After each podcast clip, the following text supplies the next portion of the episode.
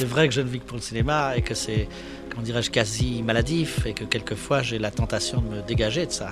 J'aimerais quand même des fois être soutenu parce qu'il y a des fois où on est vraiment très seul là-haut. C'est dévastateur. Oublie la production. C'est moi le patron. C'est ce que j'ai demandé à six mois, c'est ce que je vais obtenir. Je vais l'obtenir. Derrière un film se cache un travail collectif orchestré par un réalisateur ou une réalisatrice. Partagé entre doute, satisfaction, regret et galère, découvrons le parcours de celles et ceux qui se battent pour faire exister leur projet. Salut, moi c'est Flav. Salut, moi c'est Jules.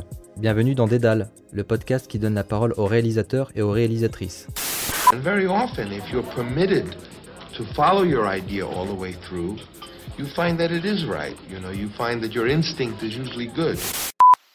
Après des études de cinéma, Morgan et ses amis de promo partent réaliser leur premier long métrage aux États-Unis, sans aucune notion de réalisation ni de production. Cette expérience sera pour Morgan le point de départ de nombreuses collaborations artistiques au sein du collectif Buffalo Corp. En remportant la deuxième édition du concours Audi Talent Awards, le collectif s'offre une belle vitrine avec une série de courts-métrages expérimentaux reprenant le principe des haïkus, des poèmes brefs d'origine japonaise. De nature hyperactive, Morgan enchaîne les projets en travaillant l'image des premiers clips de la société HK Corp, puis sur une série fantastique et humoristique développée pour la télé en 5 saisons, HeroCorp en 2008. En 2018, Morgan est contacté pour co-réaliser un projet de commande, une des deux premières séries françaises de YouTube Premium. Une série narrative ambitieuse, mêlant le genre fantastique et historique. Un projet ambitieux qui ne sera pas taillé à la mesure de son budget. Contraint par le manque de temps et de budget, Morgan va se frotter à la production d'une série low cost. Écoutons l'histoire des emmerdeurs. Salut Jules. Salut Flav. Salut Morgan. Salut Morgan, les gars.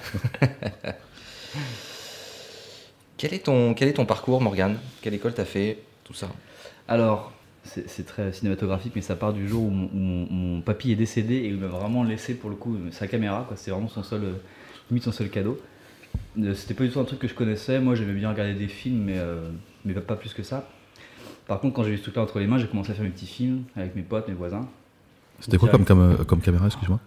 Pff, ouais, enfin, je trouve que c'était une Canon, c'était du, euh, c'était pas du, je sais pas si c'était HI8 ou euh, Ah des oui, d'accord, de ok. 8 mm numérique déjà, hein. enfin pas euh, Mm. analogique, mais tu sais déjà avec les petites cassettes. Ouais, pas. HI8, ouais. Ouais.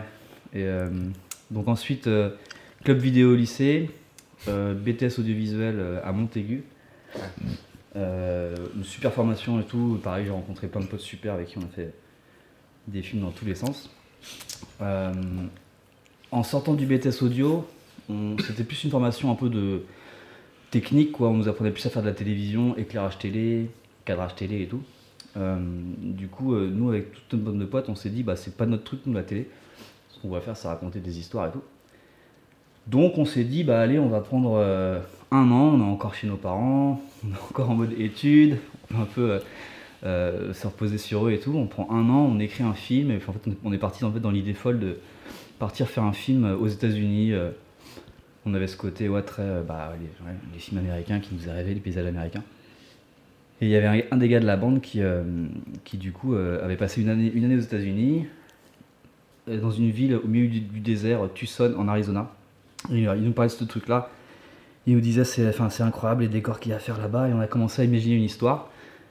Et puis au début, c'était une sorte de documentaire, de court-métrage. On ne savait pas trop ce qu'on écrivait. Et puis très vite, c'est devenu une sorte de long métrage. Puis on au début, on voulait se mettre en scène nous. Puis on s'est dit, non, il faut quand même qu'on prenne part avec des comédiens, etc.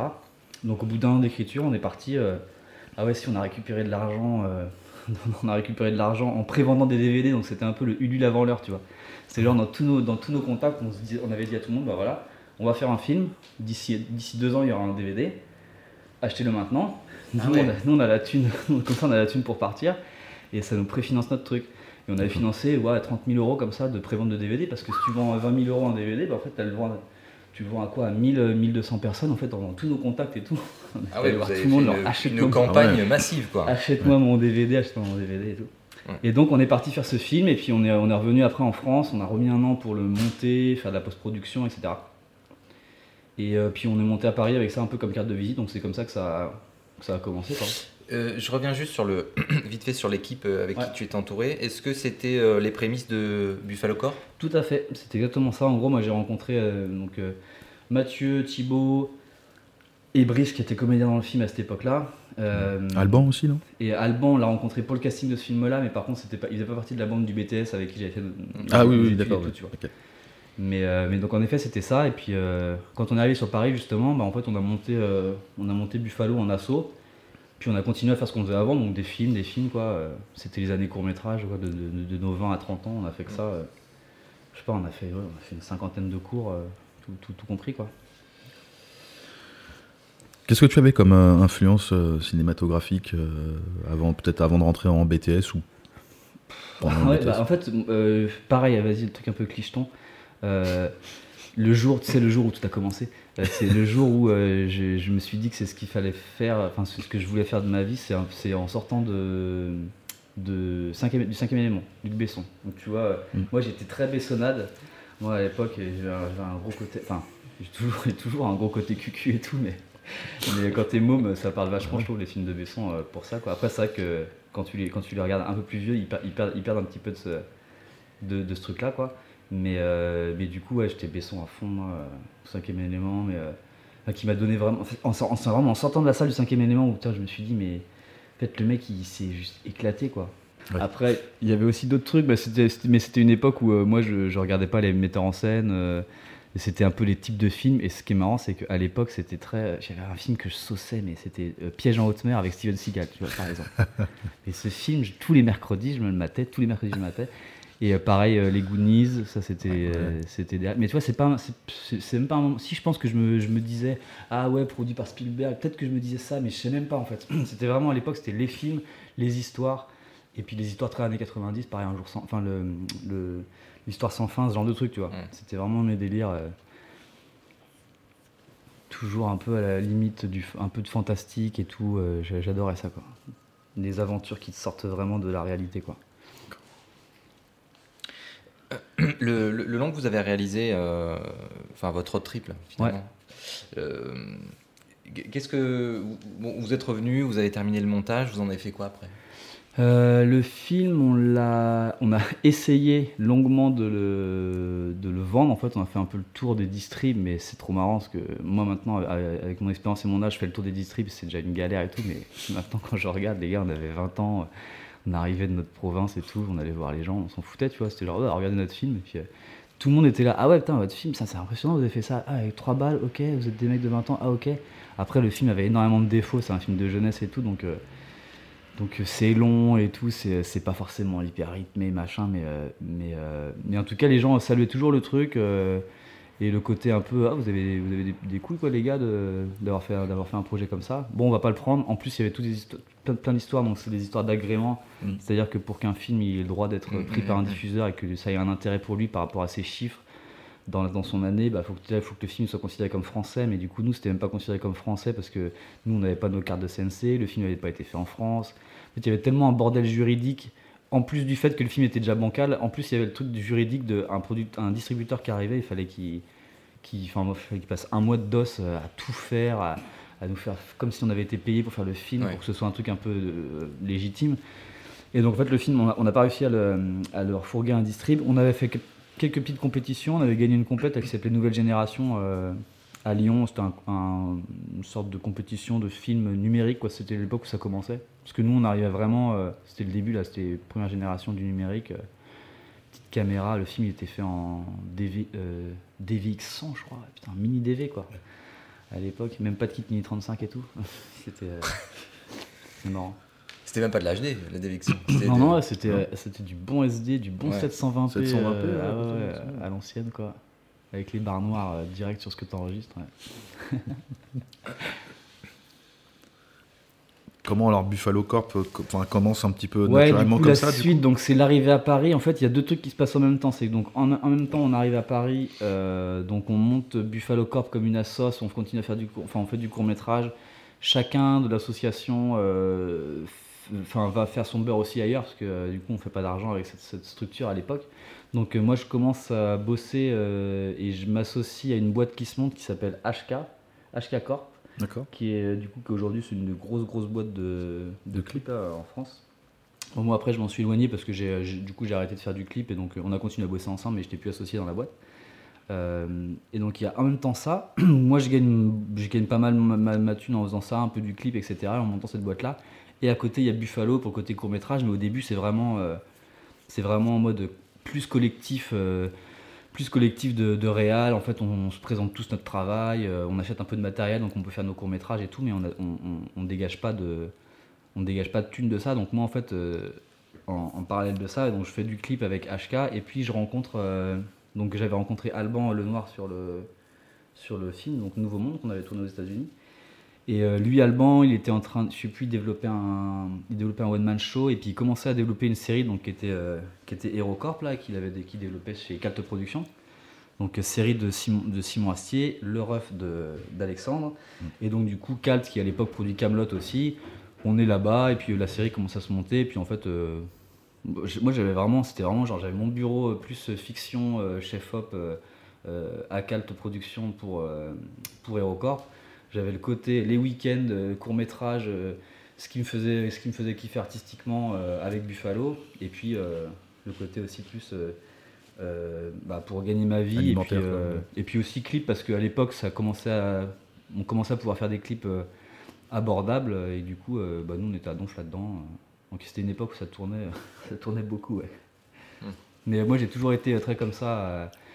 Bah, dès qu'il y a des petits challenges, dès qu'il y a des projets, dès qu'il y a des. Enfin, puis en plus, c'est un métier qu'on fait pour travailler avec, euh, avec ses potes. Donc là, en l'occurrence, moi, j'avais un, de mes gros projets, Buffalo, c'était avec les potes.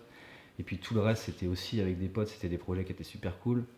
Donc il y a tout ça qui se développe un peu en même temps, là, bah, en gros, de mes 20 à 30 ans, euh, où je fais beaucoup de trucs euh, à l'image pour Calt Productions et notamment HeroCorp.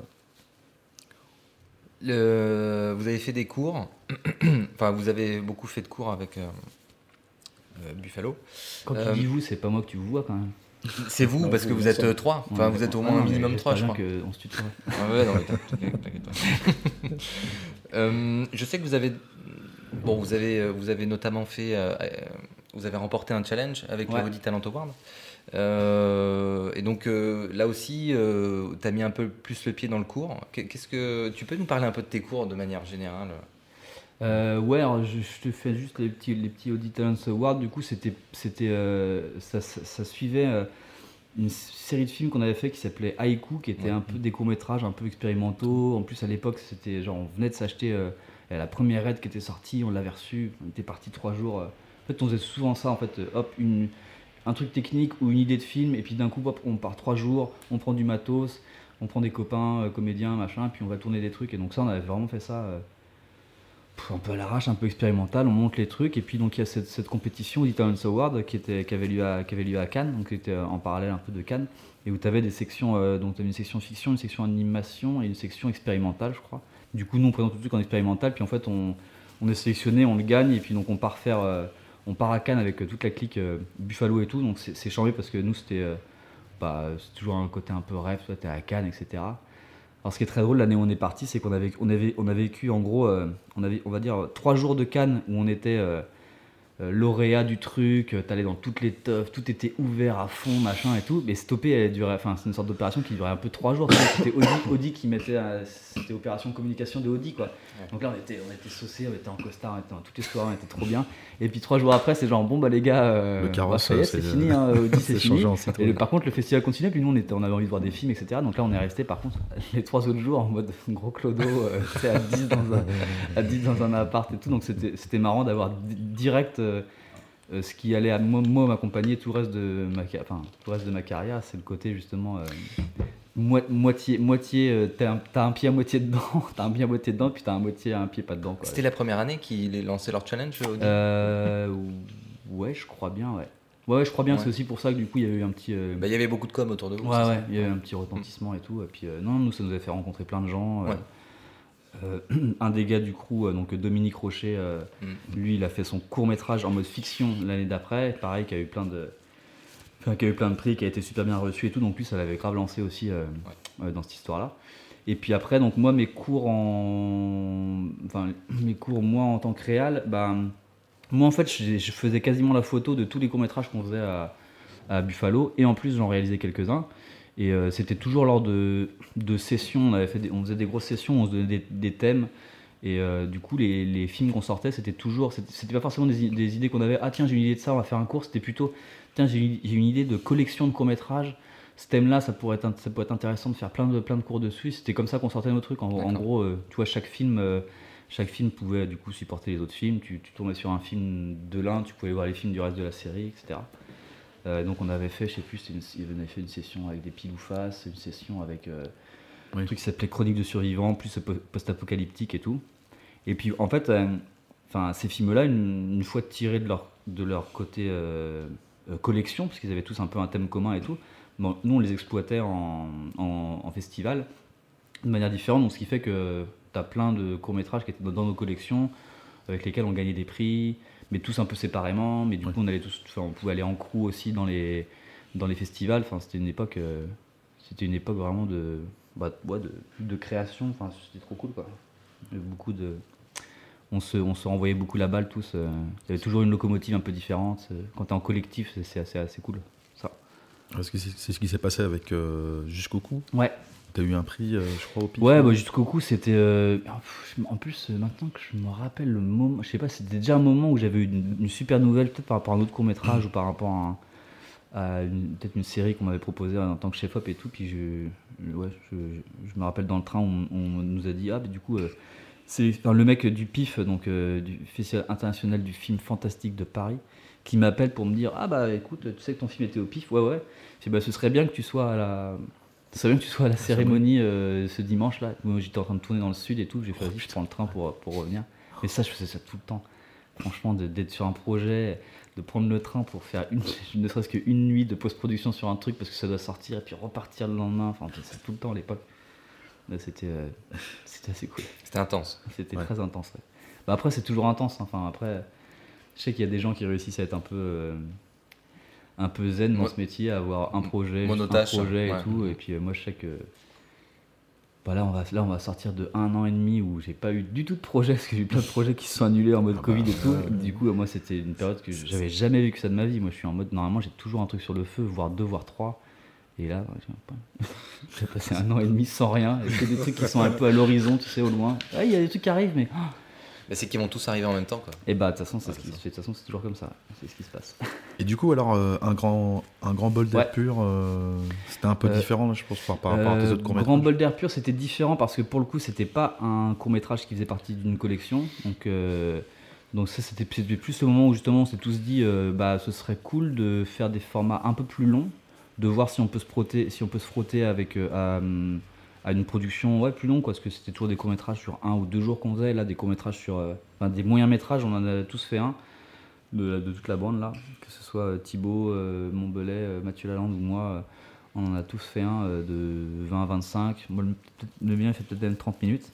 Et c'était des projets qui, c'était des, des formats qui se rapprochaient plus du long métrage et où même nous, en termes de production, c'était bah, des projets plus lourds à produire.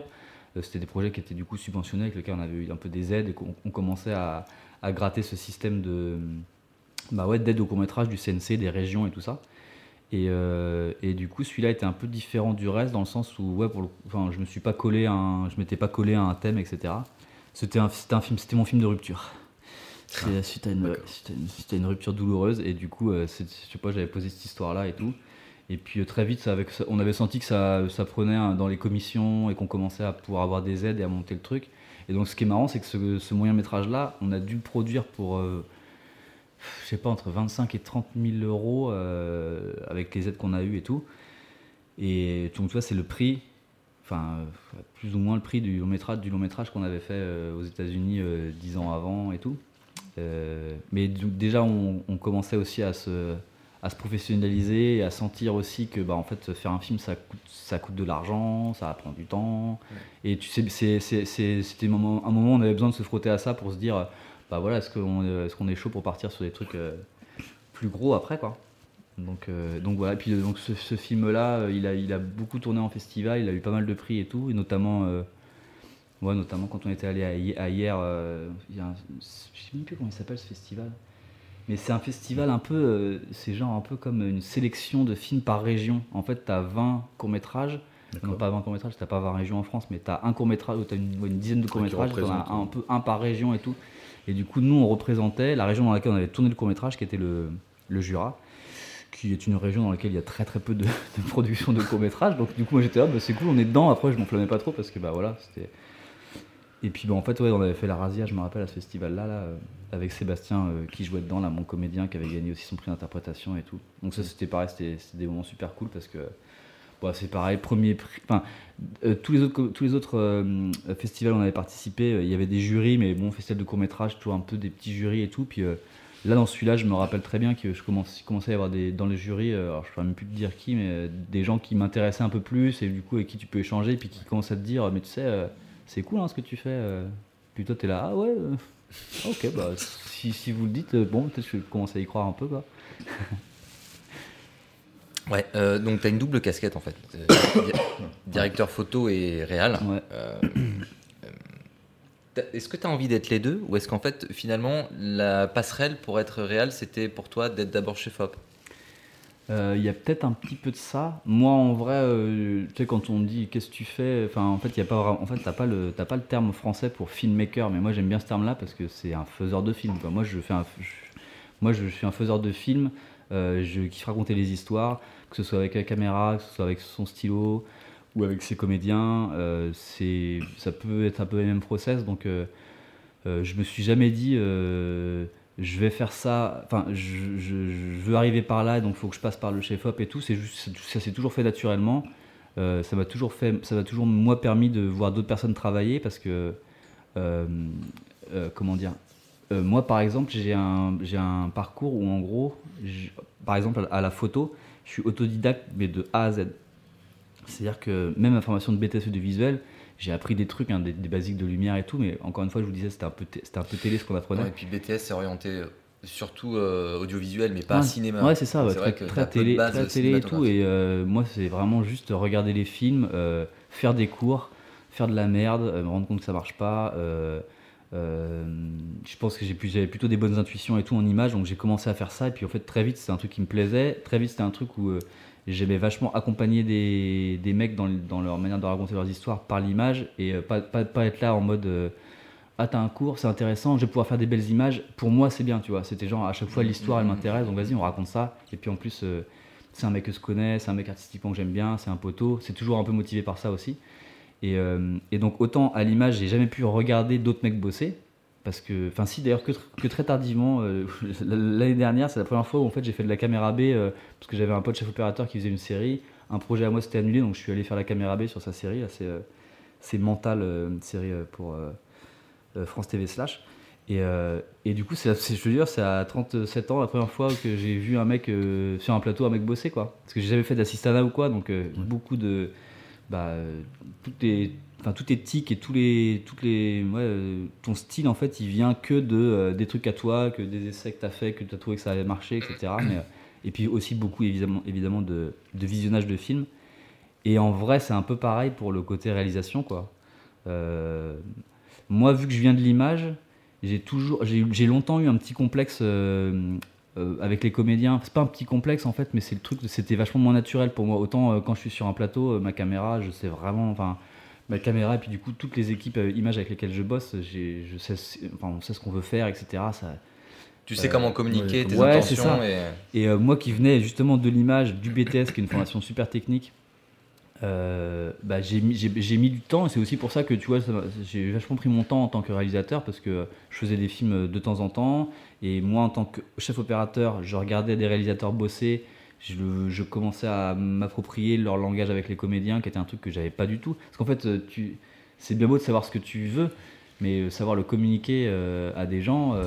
et en fait, quand tu viens, quand tu as un background ou quand tu es un réalisateur ou un metteur en scène qui vient de la scène ou du théâtre et tout, bah en fait, tu as ces automatismes-là, tout comme moi je peux les avoir avec ma caméra et tout. Et donc j'ai vraiment mis 10 ans à me sentir légitime, à me dire ouais, ouais, c'est cool en fait de, de bosser avec les comédiens, c'est pas un truc dont il faut avoir peur, euh, c'est Ouais. pas un truc, c'est pas parce que tu sais pas tout de suite ce que tu veux, en fait tu vas pouvoir amener le gars et puis ça, ça reste un partenaire à toi et tout.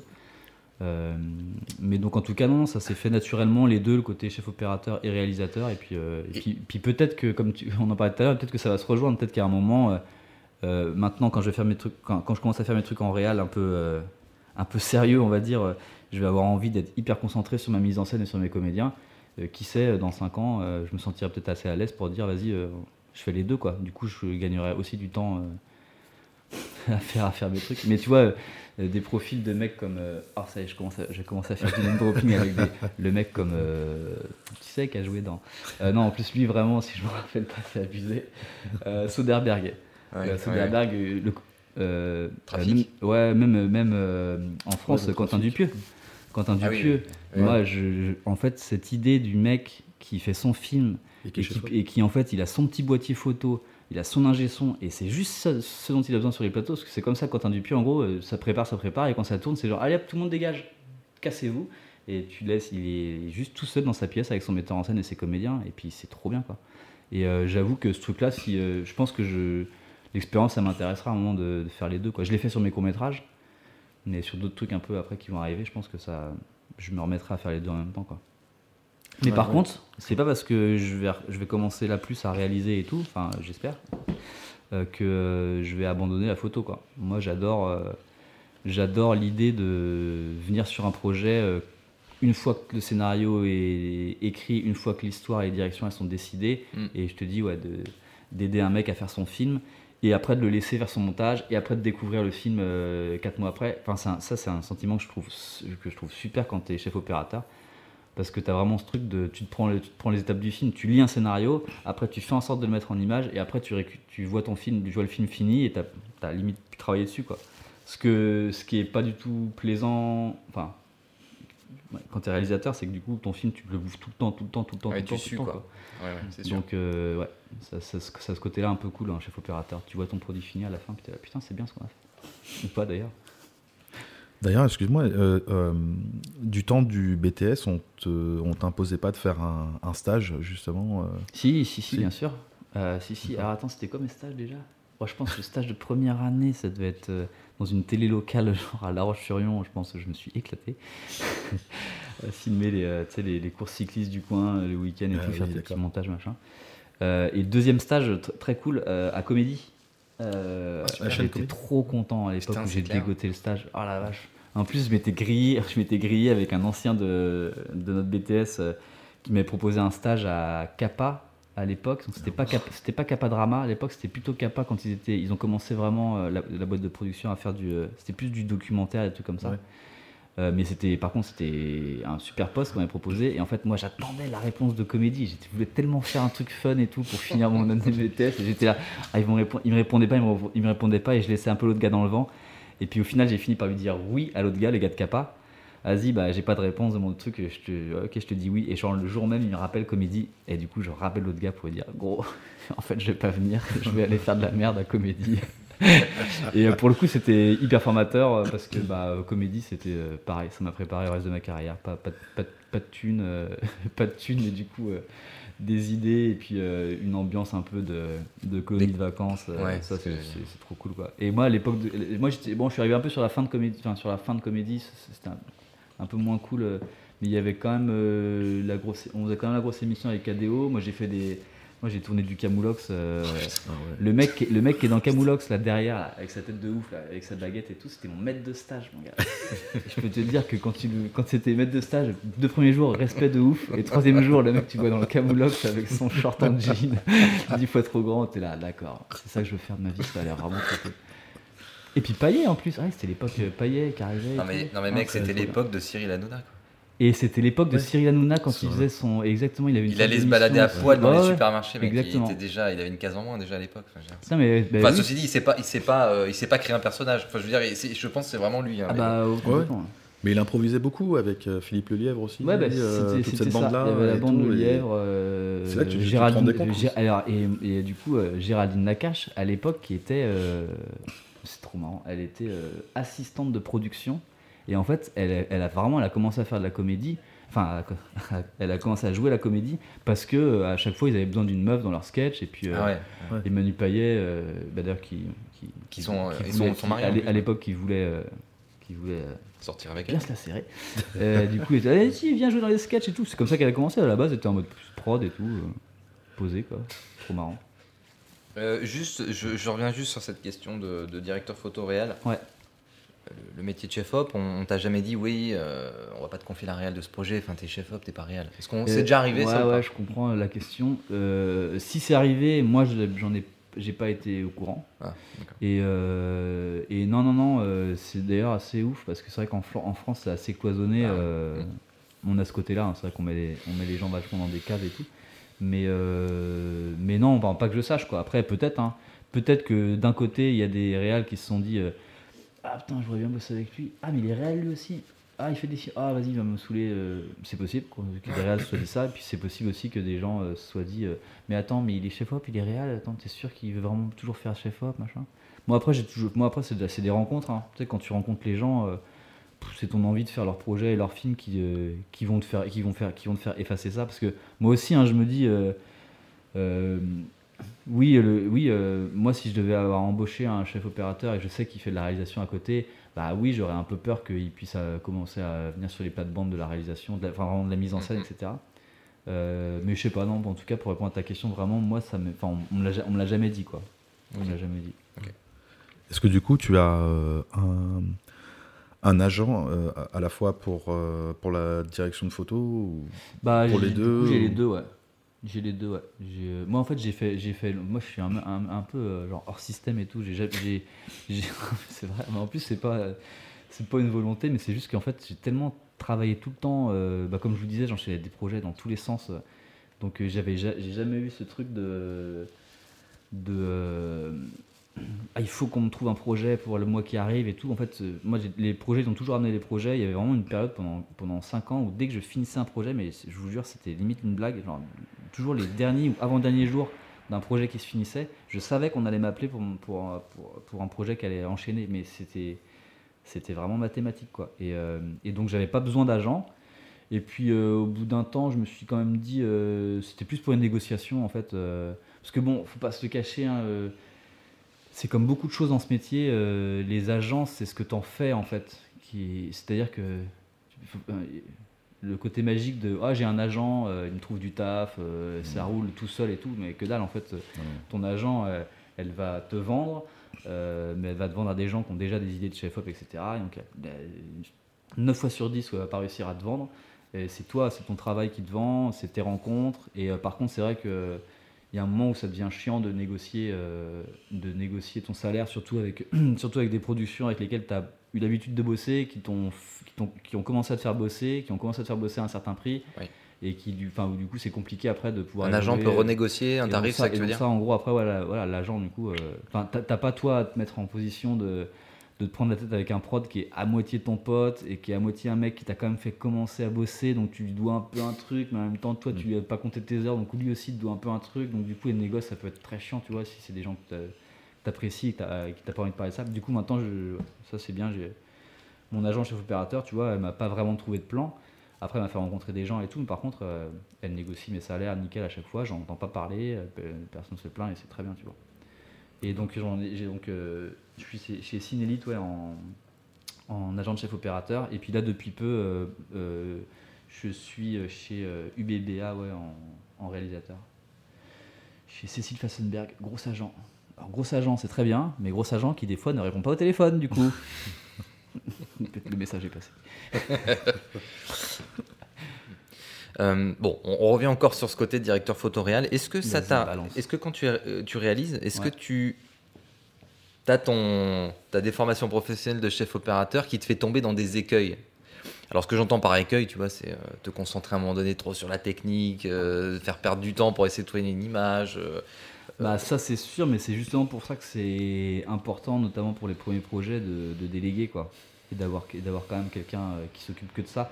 Et étonnamment, non, mais je, je, l'ai fait. Enfin, du coup, c'est sur les emmerdeurs hein, justement, la série YouTube Premium là que j'ai que j'ai commencé à, enfin que j'ai bossé avec un chef opérateur. euh, c'est vrai qu'avant j'avais vraiment fait tout le temps toute la photo de mes trucs et tout.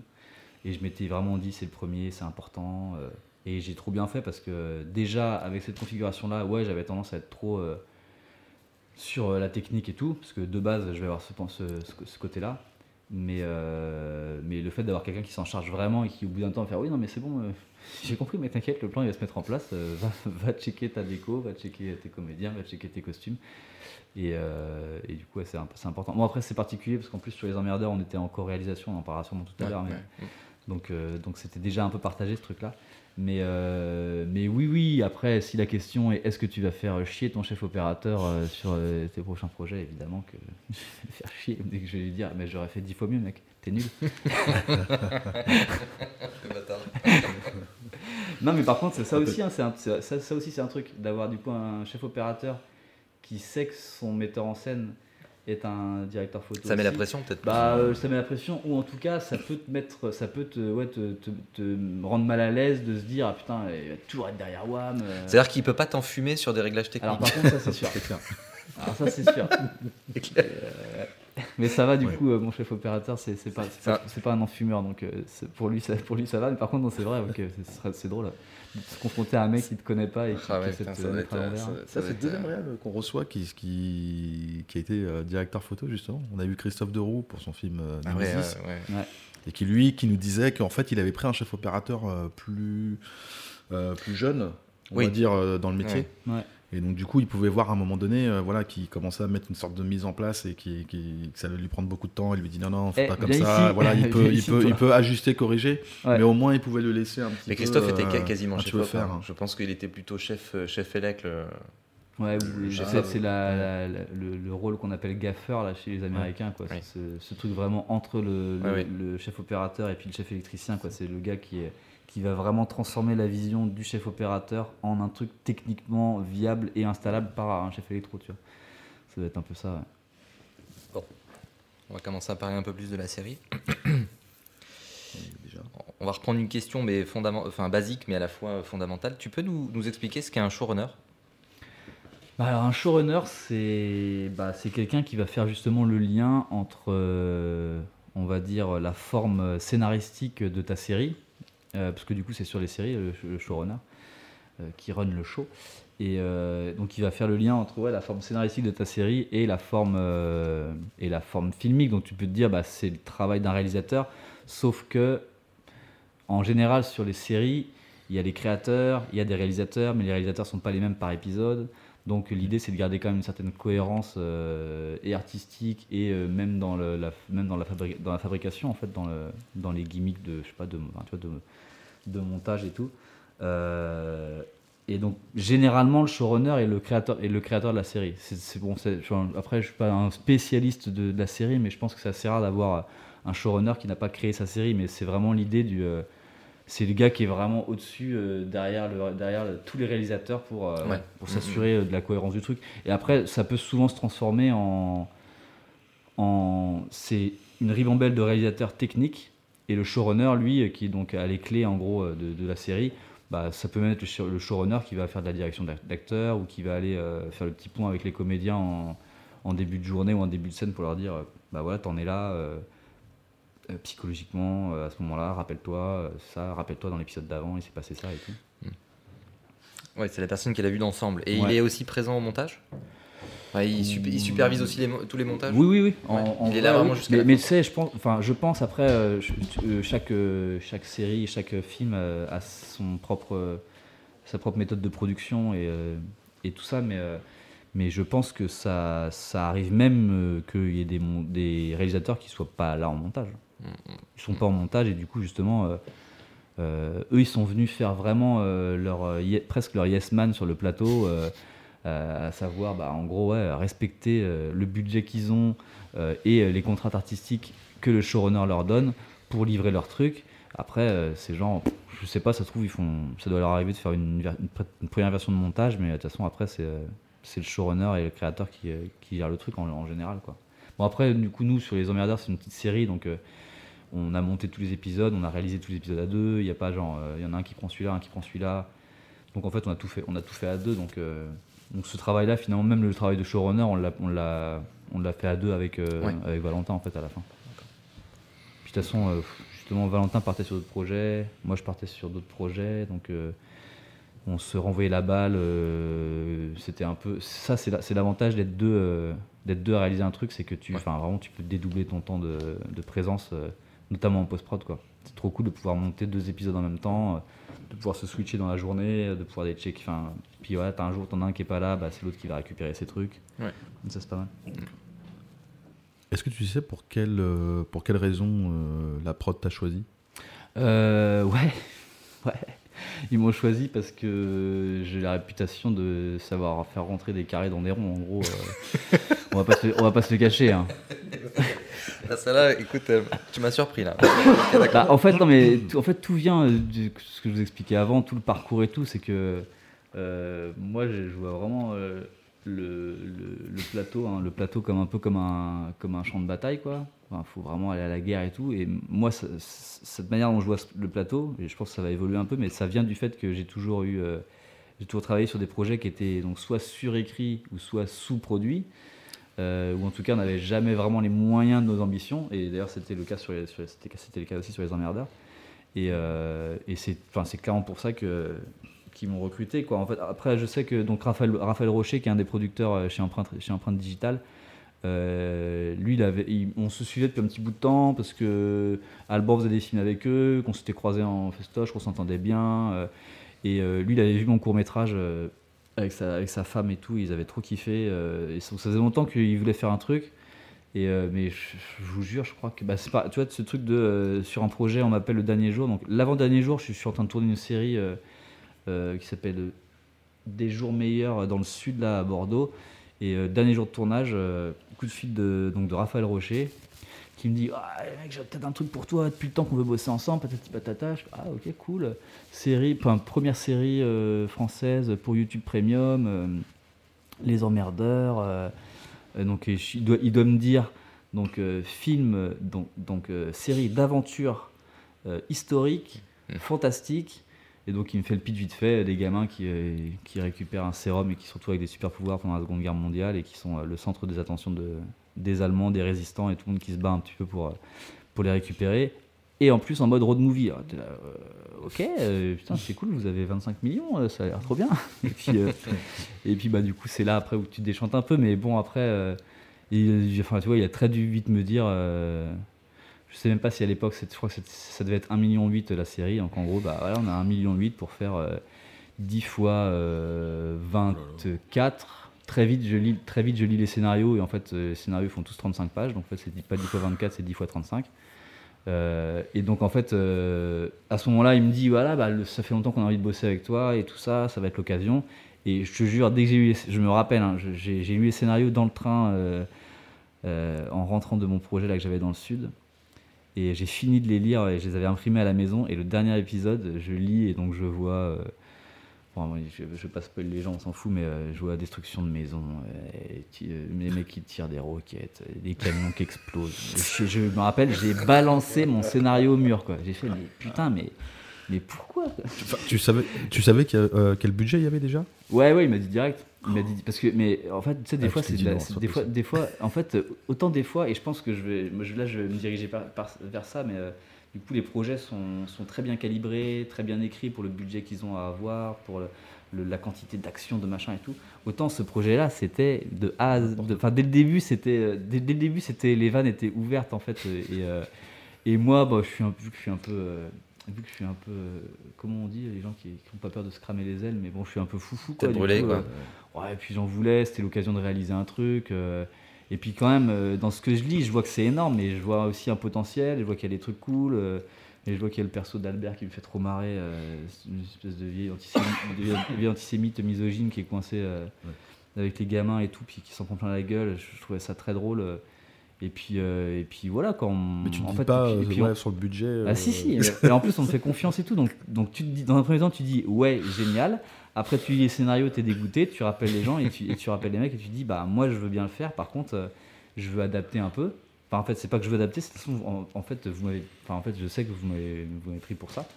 Donc moi, je vais prendre mon, gros hachoir puis euh, on va tout couper euh, ce qui dépasse quoi.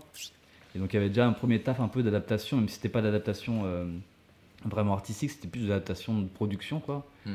Mais ouais, très vite c'était ça quoi, c'était prendre le truc, découper tout ce qui dépasse, changer des, des- des séquences pour qu'elles soient faisables, mais dans le dans le même genre que dans lequel elles sont écrites, mais euh, juste moins moins grand et tout. euh.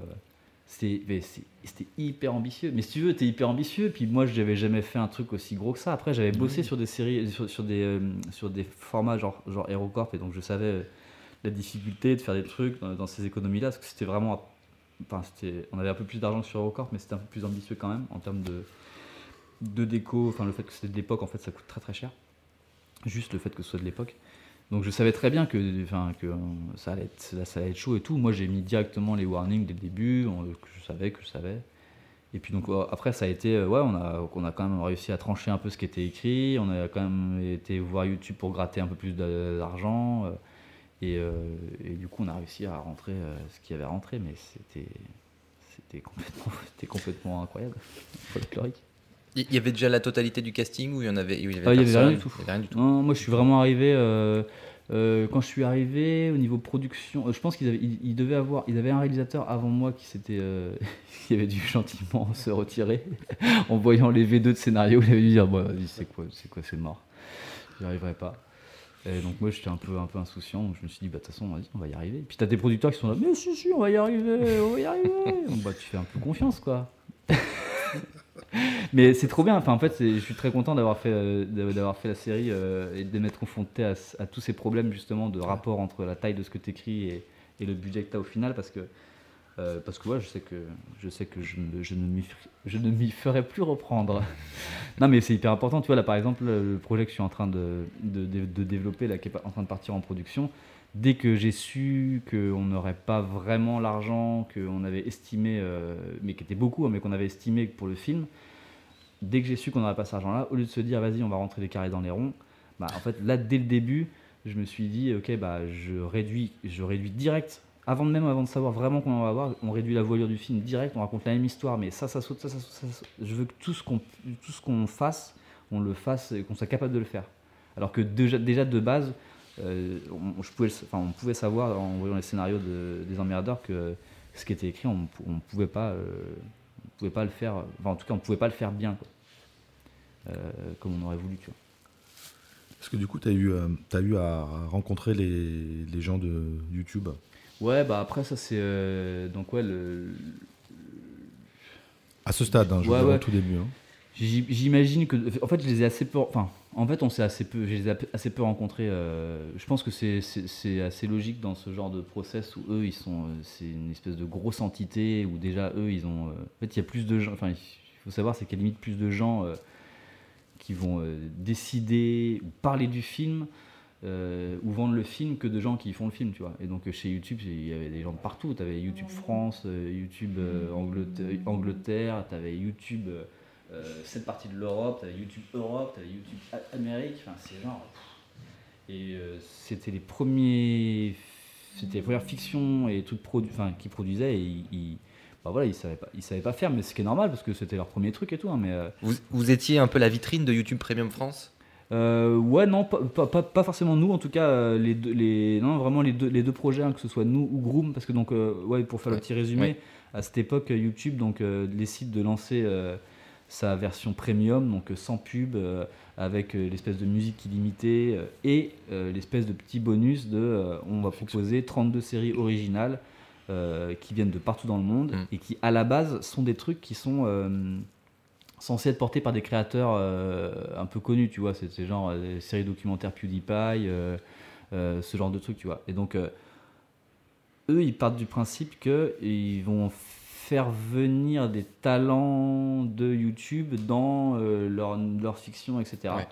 Euh, et du coup, pour retomber juste sur la question de est-ce que je les ai vus ou pas, non, moi j'avais beaucoup de retours de mes producteurs, enfin, de, mon, producteur et de ma productrice. Et, euh, et nous, quand on les rencontrait, c'était vraiment. euh, enfin, tout- le truc un peu caricatural de. On parle de limite de tout sauf de la série, euh, on parle musique, on, on boit un café, on, on- on se renifle un peu, on voit que c'est cool, machin. Et, non, mais vraiment, c'est- fou quoi. Et, euh, Ils t'expliquent même pas quelle, euh, quelle cible euh, ils Ben, avec, et au moins avec, euh, la série. Il y avait des réunions comme ça, mais c'était tellement. euh, euh, si, si, eux, ils avaient, un des, ils avaient des espèces de, de- de tableaux, de schémas, de ces, ces- ces cibles-là qu'il faut toucher, etc. Mais euh, toi, en tant que, enfin, en tant que réalisateur, tu. T'es loin de tout ça. Bah, ouais, t'es loin de tout ça, et puis en même, en- presque, presque, il y a- euh, mais d'ailleurs, c'est un défaut de- du coup dans la fabrication de la série, mais presque toi, tu t'en fous dans le sens, bah, moi, je fais ma série. euh, tu vas pas me dire, euh, enfin, je, je vois pas comment transcrire moi en genre, je fabrique ma série, le fait qu'il faut qu'elle soit fabriquée pour euh, des gamins de 20 piges ou pour un mec de 35. Enfin, tu vois, je, Moi, j'ai le scénario qu'on m'a donné et j'essaie de le faire, tu vois. Mais, mais justement, quand t'as des mecs qui sont en face, euh, oh ouais, c'est super, mais ce serait bien que ce soit pour, 20 pour les mecs de 20 ans. T'es là, d'accord, je, je sais pas ce que ça veut dire, mais je, prends note. et après, c'était plus ce taf des producteurs, eux, ils avaient beaucoup, beaucoup de. Ils devaient passer des journées au téléphone à, à tous se rassurer et tout. euh, sur. euh, sur bah, on sait pas trop ce qu'on commence à faire, euh, donc euh, est-ce que ça va être vraiment ce qu'on veut? Et euh, pareil, je pense qu'on reviendra dessus, mais c'est très marrant de voir le, du coup la différence des deux projets entre Groom et Les Emmerdeurs. Parce que c'était vraiment leur idée de faire un truc plus sketch et plus proche de format YouTube, donc avec Groom. Et euh, un truc peut-être plus ambitieux au niveau de l'histoire, et puis euh, De peu- disséminer quelques blagues de ci, de là. Ouais, c'est- mais qui reste, qui reste dans un esprit quand même un, peu- un peu potage de loin, mais qui soit un peu plus sérieux et tout. Et donc je pense qu'ils voilà, ils essayaient un peu. Mais euh, juste pour revenir sur la genèse du projet, à la base, le projet, c'est un projet qui était porté par Raph Descraques Ouais. et Julien Josselin. Du coup, c'est eux qui, qui, en gros, c'est eux qui tapent le premier, l'espèce de première bible qui fait que YouTube s'intéresse au projet, mais où tu as toutes les prémices hein, de, de la série et tout, le côté euh, voilà, fantastique, historique, etc. Euh, avec leur petite notoriété, des suricates à l'époque, qui font des courts-métrages qui sont charmés euh, et, qui, euh, et qui sont vus en plus, et qui sont eux le- l'espèce d'étendard de, de, donc de Golden Network, là, qui était le, le vaisseau amiral, on va dire, web de, de M6. Et donc tu as Groom d'un côté, c'est Studio Bagel, et, euh, et plutôt donc Golden Moustache qui fait les emmerdeurs de l'autre côté. Et euh, eux, ils ont été, eux, sur Groom, ils ont été hyper scolaires dans ce qu'il fallait. Enfin, leur projet était beaucoup plus clair depuis le début parce que c'était du sketch, que c'était très peu fictionné, euh, que c'était. euh, Enfin, non, c'est fictionné, c'est pas ce que je veux dire, mais euh, que c'était très peu. euh, enfin, à épisode, etc. C'est vraiment un peu plus des one-shots, etc. Plus le genre de format que tu, que tu vas bouffer sur YouTube. euh, Oui, dans n'importe Oui, quel ordre. voilà, que ouais. tu sais que tu vas te remater 10 minutes le matin euh, et puis 10 minutes le soir et puis c'est bon alors que bah oui tu, tu- tu te bouffes un épisode des emmerdeurs si tu le coupes en deux c'est chiant parce que t'es t'es plus forcément dans l'histoire ou dans, les, ou dans les enjeux et tout mais euh, et puis eux c'était euh, un hôtel euh, ça bouge pas, ça, bouge- pas, un tournage ça bouge pas de l'été donc eux ils étaient pile poil dans les cases et Ouais. de leur budget et de ce qu'ils donnaient etc Beaucoup moins ambitieux. et quoi, en fait. vu que nous, c'était parti euh, un peu dans tous les sens, euh, donc attends, mais je, je, je m'en- je- je m'embrouille, je fais souvent ça, hein, je commence un truc puis je, finis un autre truc. Euh, donc Raphaël Descraques et donc Julien Josselin qui avait écrit le, projet à la base. Et donc c'est là-dessus que M6 a vendu, enfin que Golden a vendu le, le truc à YouTube Premium. Et les gars, je ne sais pas vraiment pour quelle raison, mais euh, je pense toujours par la même raison. je pense que même se sont dit, mais c'est infaisable, c'est infaisable ce qu'on a écrit, ou on va se cramer, parce que bah, les gars, ils étaient un peu plus jeunes à l'époque, puis je pense que eux, ils avaient besoin de passer par le, le côté court métrage. On fait plein de trucs avant et on- avant ben, avant d'être prêt, tu vois.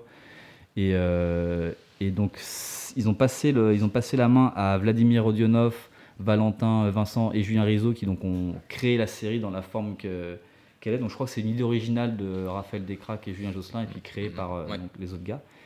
Et, euh, et donc déjà à ce moment-là, il y a une petite, enfin déjà à ce moment-là, il y a une sorte de petite perte de. Évidemment, c'est d'autres gens qui, re- reprennent le projet. euh, avec euh, Vladimir Rodionov qui, était, qui est un peu plus âgé, qui a vachement dans l'idée, lui, de faire un truc plus réaliste, où ce qu'il écrit, ça a vraiment un rapport avec l'histoire, et il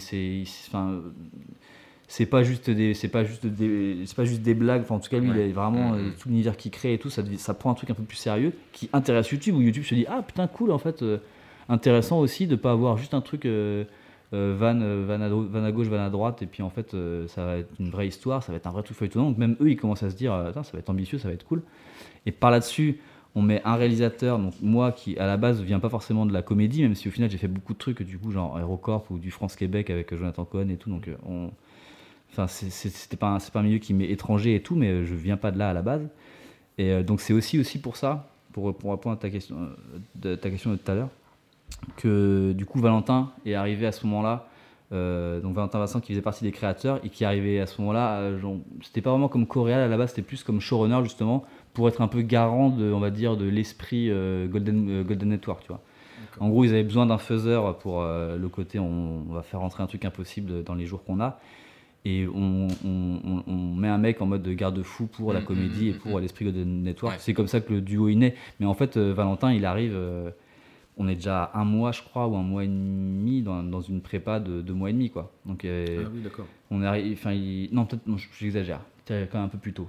On a fait tout le casting ensemble et tout, mais nous, on avait déjà tout le côté décor, on savait où on allait tourner, la région qu'on avait, on avait lancé déjà, déjà, déjà beaucoup, beaucoup de choses. Euh, et donc voilà, après, c'est c'est aussi pour ça que euh, YouTube a toujours été particulièrement à regarder derrière ce projet, parce que c'était un truc un peu hybride, mais il avoir beaucoup d'intervenants. Et juste pour finir sur ça, il y a aussi un truc c'est que, qui, qui partait un peu mal dès le début, mais c'est qu'il y a une coproduction. Alors, autant euh, Groom, c'était bah, euh, donc Golden euh, euh, Studio Bagel qui récupère le truc et puis qui produit de A à Z. Autant là, c'est Golden Network qui doit produire cette série-là, mais YouTube se dit c'est ambitieux, donc il faudrait quand même que eux aussi ils aient des garde-fous. Tu sais, c'est le côté vraiment mettre des garde-fous partout, tu vois. Euh, eux, il faudrait peut-être qu'ils aient des garde-fous de, en tant que faiseurs, et donc ils font appel à Empreinte Digitale, qui est une prod qui, euh, qui avait déjà fait euh, en plus ce genre de format avec les Company, euh, même époque, donc ils étaient rassurés de ouf, rendu, ci- rendu cinématographique, ah trop bien, on va ra- ramener un petit peu de cinématographie, je sais pas quoi, à YouTube et tout, ça les intéresse. Et donc déjà dès le début, tu as ces trucs avec deux productions, et puis euh, très vite, euh, Golden Network, qui du coup a la, la main, plus la main sur l'artistique, prend le lead sur euh, Empreinte Digitale, qui d'un coup se retrouve que à être des prod et des faiseurs, et qui du coup eux se désintéressent un peu du projet, mais qui est normal parce que eux ça rentre plus dans un truc de flux de d'autres projets, où eux chez, eux chez eux ils ont d'autres projets que eux ils ont produit, qui eux ils ont développé, qu'ils ont produit, et auxquels ils sont évidemment plus accrochés. Ce qui fait que de, pendant tout le long du film, en fait, euh, moi j'avais de, de moins en moins rapport avec euh, Empreinte, qui m'avait recruté pourtant, et de plus en plus euh, rapport avec, euh, avec Golden, et d'ailleurs c'est avec Julie Coudry qui est une super productrice, ça s'est très très bien passé. Mais donc il y avait tout ça qui fait que déjà c'était de base tu sais, un peu hybride. Ça s'altérait beaucoup avec la- Bah, ouais, des, des nouvelles personnes qui sont arrivées. Mm, C'est ça, ouais. À ce niveau-là, d'ailleurs, euh, tu avais déjà toutes les, toute la chaîne de post-prod euh, déjà établie. euh, Riposte était déjà dans le- Non, dans l'affaire, non, tout ça, non? Tout ça, c'est. En fait, euh, ouais, tout à l'heure, j'ai pas, j'ai pas été très précis quand le moment où, on m'a- où- où on m'a contacté. Je pense qu'on est en février, on est en janvier. Et on, et, euh, et on me dit la série doit tourner mi-mars quoi. Euh, Enfin c'est un truc comme ça, tu vois, c'est genre. euh, Ah oui, non, j'exagère, c'était. Enfin, en tout cas, c'est un truc du genre vraiment. bah, la prépa était commencée en fait. Vraiment, je pense qu'ils avaient vraiment commencé avec un autre réalisateur qui leur avait claqué dans les pattes. Ah oui, d'accord. Et donc il y avait ce truc de bah viens gros monte, monte dans le navire et dans, on tourne dans deux mois quoi. Mais sauf que sauf qu'il y avait donc euh, 100, euh, 200 soit on a quasiment 200, soit 258 minutes je crois qu'on a tourné de la série. Les épisodes durent, ça à la fin donc on a 258 minutes à faire euh, en 28 jours. C'est ça hein, le plan de travail quoi. Non mais les gars, je vais vous sortir le plan de travail, vous allez rigoler. Je l'ai retrouvé hier. Il y a une journée où on est à 16 séquences. 16 séquences la journée, tu vois. Normalement, tu fais, enfin, euh, tu fais 16 plans, quoi. Donc, euh, non mais c'était un truc de ouf, hein, franchement. Ouais, le, là, c'est- là, c'est violent. hein. le rythme, euh, enfin, tout était comme ça, quoi. Et, euh, Ce qui veut donc- dire que quand tu- donc, ce qui veut dire quoi, niveau prépa, en tout cas, euh, c'était non. euh, je pense que la chaîne de post-prod, elle est arrivée pendant le tournage. Tout a, en fait, tout arrivait pendant le tournage. On a commencé le tournage, on n'avait pas tout, on n'avait pas tous les décors, on n'avait pas tout. Mais c'était. Mais du coup, euh, de ce que tu nous dis, euh, c'est aussi un, un risque aussi de perdre plus ou moins ton casque. Enfin, je- quand je dis perdre, c'est-à-dire au moins de perdre en, énergie. Ouais, euh, parce qu'une journée à 16 séquences, enfin, Ouais. voilà quoi. Après, étonnamment, il y a pas mal de comédiens qui adorent ça. hein. Il y a pas mal de comédiens Ah qui, qui, enfin, Qui aime enchaîner, tu veux dire ils, ils- aiment pas le fait d'avoir seulement deux prises. ils Oui, aiment oui, pas. bien sûr, ouais. Mais par contre, le fait qu'ils soient dans une énergie tout le temps et qu'il n'y ait pas le côté euh, ok, le plan il est préparé, allez, une demi-heure de pause, euh, et puis on y retourne, et puis après une demi-heure de pause, et puis machin, bah nous on était en flux tendu tout le temps, donc euh, bah, tu es dans une, dans une sorte d'énergie. euh, je veux de toute façon, à partir du moment où, tu, euh, où toi tu mets la bonne énergie et où tu es, et où es en mode on y va, et que personne te regarde, genre ah, mais en même temps, même le réel il y va pas, bon, à partir de ce moment-là, en vrai, les- enfin, le rythme de tournage, bon, moi de toute façon, je sais que je serai toujours habitué à des rythmes de tournage de fou parce que je sais que Léo Carman, il en parlait dans son, dans son podcast, c'est le- côté euh, que tu de l'argent ou que tu n'en es pas, tu n'as jamais assez ni de temps, ni d'argent, ni de, ni de préparation, tu as toujours envie de faire une prise de plus. En fait, tu Mm, peux, tu peux hein, passer une journée sur un plan, euh, tu peux, parce que tu as toujours mieux à faire. Bah, c'est quoi, c'est Fincher là, qui fait ses... Ouais, ouais, ouais. Enfin, lui, il s'est fait à Kubrick là, mais c'est genre qui fait ses 72 48 euh, ou 68 prises là sur le premier, la première séquence de, de Social Network. Bah, Moi, ce qui me T'as du sidère, c'est le, c'est le- temps qu'il peut prendre pour, un- ne serait-ce que pour un plan d'insert. Ouais. Parce que ça doit être parfait. Ah ouais, mais en plus, lui, ses, ses plans d'insert sont tellement importants à chaque fois Ouais. dans son c'est De toute façon, euh, quelqu'un va. Je sais pas, je sais pas, par exemple, pour, euh, pour Zodiac et tout, je sais pas combien de fois euh, Jake Gyllenhaal a dû, je pense, balancer son carnet euh, sur le, sur le siège d'une- bagnole, quoi. Mais Ah, sais, en plus, tu sais, lui, son cadreur, il cadre avec ses petites manivelles là. Donc c'est un truc, c'est, tu sais, tu cadres pas au pied en suivant le truc, Ouais. c'est, Ah tu cadres avec les manivelles qui font le pan et le tilt. Donc c'est Ouais. pareil, c'est un truc de, pour être hyper précis, c'est-à-dire que tu as des marques où tu sais exactement où tu vas t'arrêter à chaque fois, la- le rythme du panneau et tout. Et il- apparemment, il est psychopathe de ça. quoi. C'est genre, il doit être, il doit être à regarder, tu sais, au laser. euh. Euh, on parlait du casting. Ouais. Euh, bon, je t'avais commencé et puis je crois qu'on t'a Et interrompu. puis tu m'as, Sauvagement. coupé. Alors, je sais pas si je vais reprendre. Non, c'était un truc marrant euh, par rapport et à YouTube et au casting. C'est que eux, ils avaient ce truc de. Ok, on arrive, on est les Américains, on est YouTube, on a plein de pognon. Bah, ils se rendent pas compte qu'ils mettent pas de pognon vraiment dans la série parce que juste pour eux, ils sont assis sur une montagne de pognon. Donc, donc en gros, c'est genre, on aura qui on veut. Et, euh, et donc, ils avaient fait une liste de recos de, de, de, de gens qui voulaient dans les rôles. Mais c'était genre, ils avaient juste pris la liste de tous les, Oscar, euh, tous les Oscarisés français, tous les Césarisés français, et c'était. Mais on pourrait mettre. Mais euh, ce serait bien de. On voit pas dans votre liste de casting et dans vos propositions de rôle, il n'y a pas euh, Catherine Deneuve euh, pour Ravel. Je sais pas. Là, ouais, bah non, en fait. déjà, ça coûterait super cher. Et puis en plus, ça en bat les steaks et tout. Oui, non, mais attends, euh, on est Google quand même, on est des Américains. Donc, euh, si- et, c'était tout le temps ça en fait. C'était genre, tu sais, on n'avait pas, pas plus d'argent que ça. Et puis c'était toujours, mais s'il faut, euh, s'il faut mettre un billet, euh, allez-y. Alors du coup, toi, t'entends ça, donc t'es là. Ah bah d'un un coup, d'un coup, d'un coup, ça se trouve, en fait, on voudrait avoir Jean, Jean Dujardin pour faire un caméo. Mais s'ils ont de la thune et puis qu'ils peuvent lui filer un billet de 50 000, ça se trouve, il va venir faire son caméo, Jean Dujardin, j'en sais rien moi. Donc Bah en fait, d'un coup, tu te dis, bah ça se trouve, on va.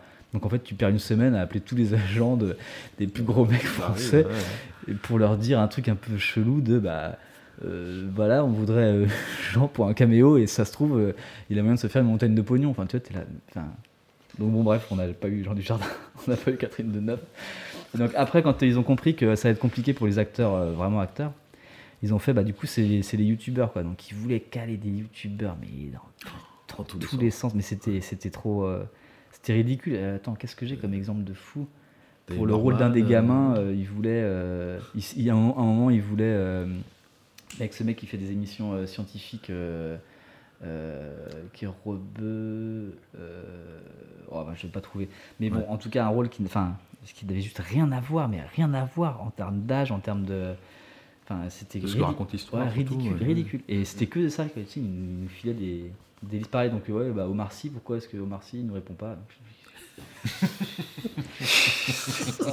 Déjà, est-ce qu'il faudrait le caler, quoi, déjà en mode Seconde Guerre mondiale et tout? Bon, Omar Sy dans un village, ouais, bon. Enfin, tu vois, ils s'en enfin, ils s'en foutaient, quoi. Eux, ils voulaient juste euh, un peu que, ça buzz, mais, mais limite presque sans lire les scénarios, je pense, tu vois. Euh, et euh, moi, je me rappelle très bien, euh, pareil, peut-être qu'on en parlera plus tard, mais euh, euh, quand on a eu. Enfin, on- nous, on entendait. Euh, on, on se comparait à Groom tout le temps, en fait. Parce qu'en en plus, on avait plein de potes. en- Il y avait des gens qui tournaient sur les deux séries. Mhm. Justine euh, Le Potier, elle tournait sur les deux séries. Euh, on avait plein de potes. Moi, j'avais plein de potes qui tournaient sur l'autre série. Donc, on entendait des trucs et tout.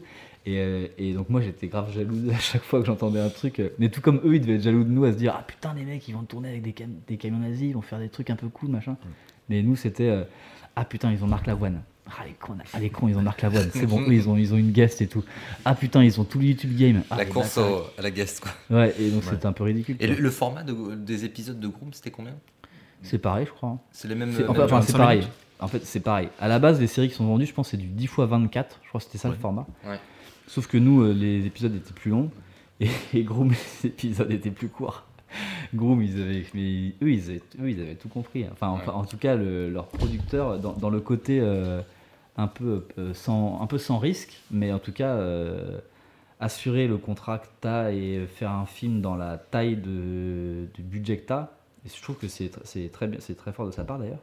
Et c'est là où nous, enfin moi je suis arrivé sur un projet qui était déjà parti, surécrit et tout, mais euh, moi je pense que les producteurs auraient dû brider les auteurs de, des emmerdeurs bien avant en fait. Parce que du coup, nous, quand on est arrivé, on a commencé à préparer sur des trucs déjà qui étaient, qui étaient des montagnes. Ils auraient dû faire des épisodes pareils, des épisodes de 22 minutes, gratter au maximum, pas faire trop, pas faire, pas faire trop de séquences et tout, ce qu'ils n'ont pas fait. Mais du coup, avec Kangroom, euh, je me rappelle, j'entendais, ah, ils ont Marc Lavoine, et puis peut-être qu'ils vont avoir. euh, il y avait une rumeur à un moment comme quoi ils allaient avoir quelqu'un, enfin pareil, un gros guest et tout. Enfin, nous, on était, on était trop rageux parce que t'avais les mecs de YouTube qui appelaient les prods tous les, tous les jours pour dire Bon alors, il en est où Panayotis Pasco? Bon alors, il en est où euh? Enfin, tu- C'est fou quoi.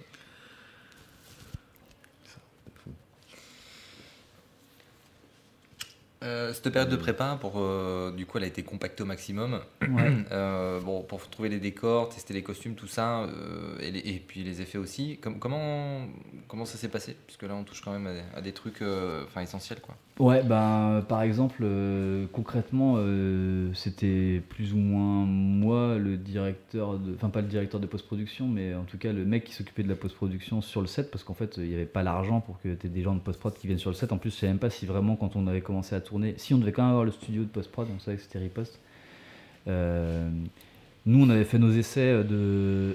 On avait, trouvé un, on avait trouvé un moyen pour que nos effets spéciaux, là, sur les trucs de transformation et tout, ce soit le plus. Ça prenne le, moins, de- le ouais. moins de temps possible à faire sur place.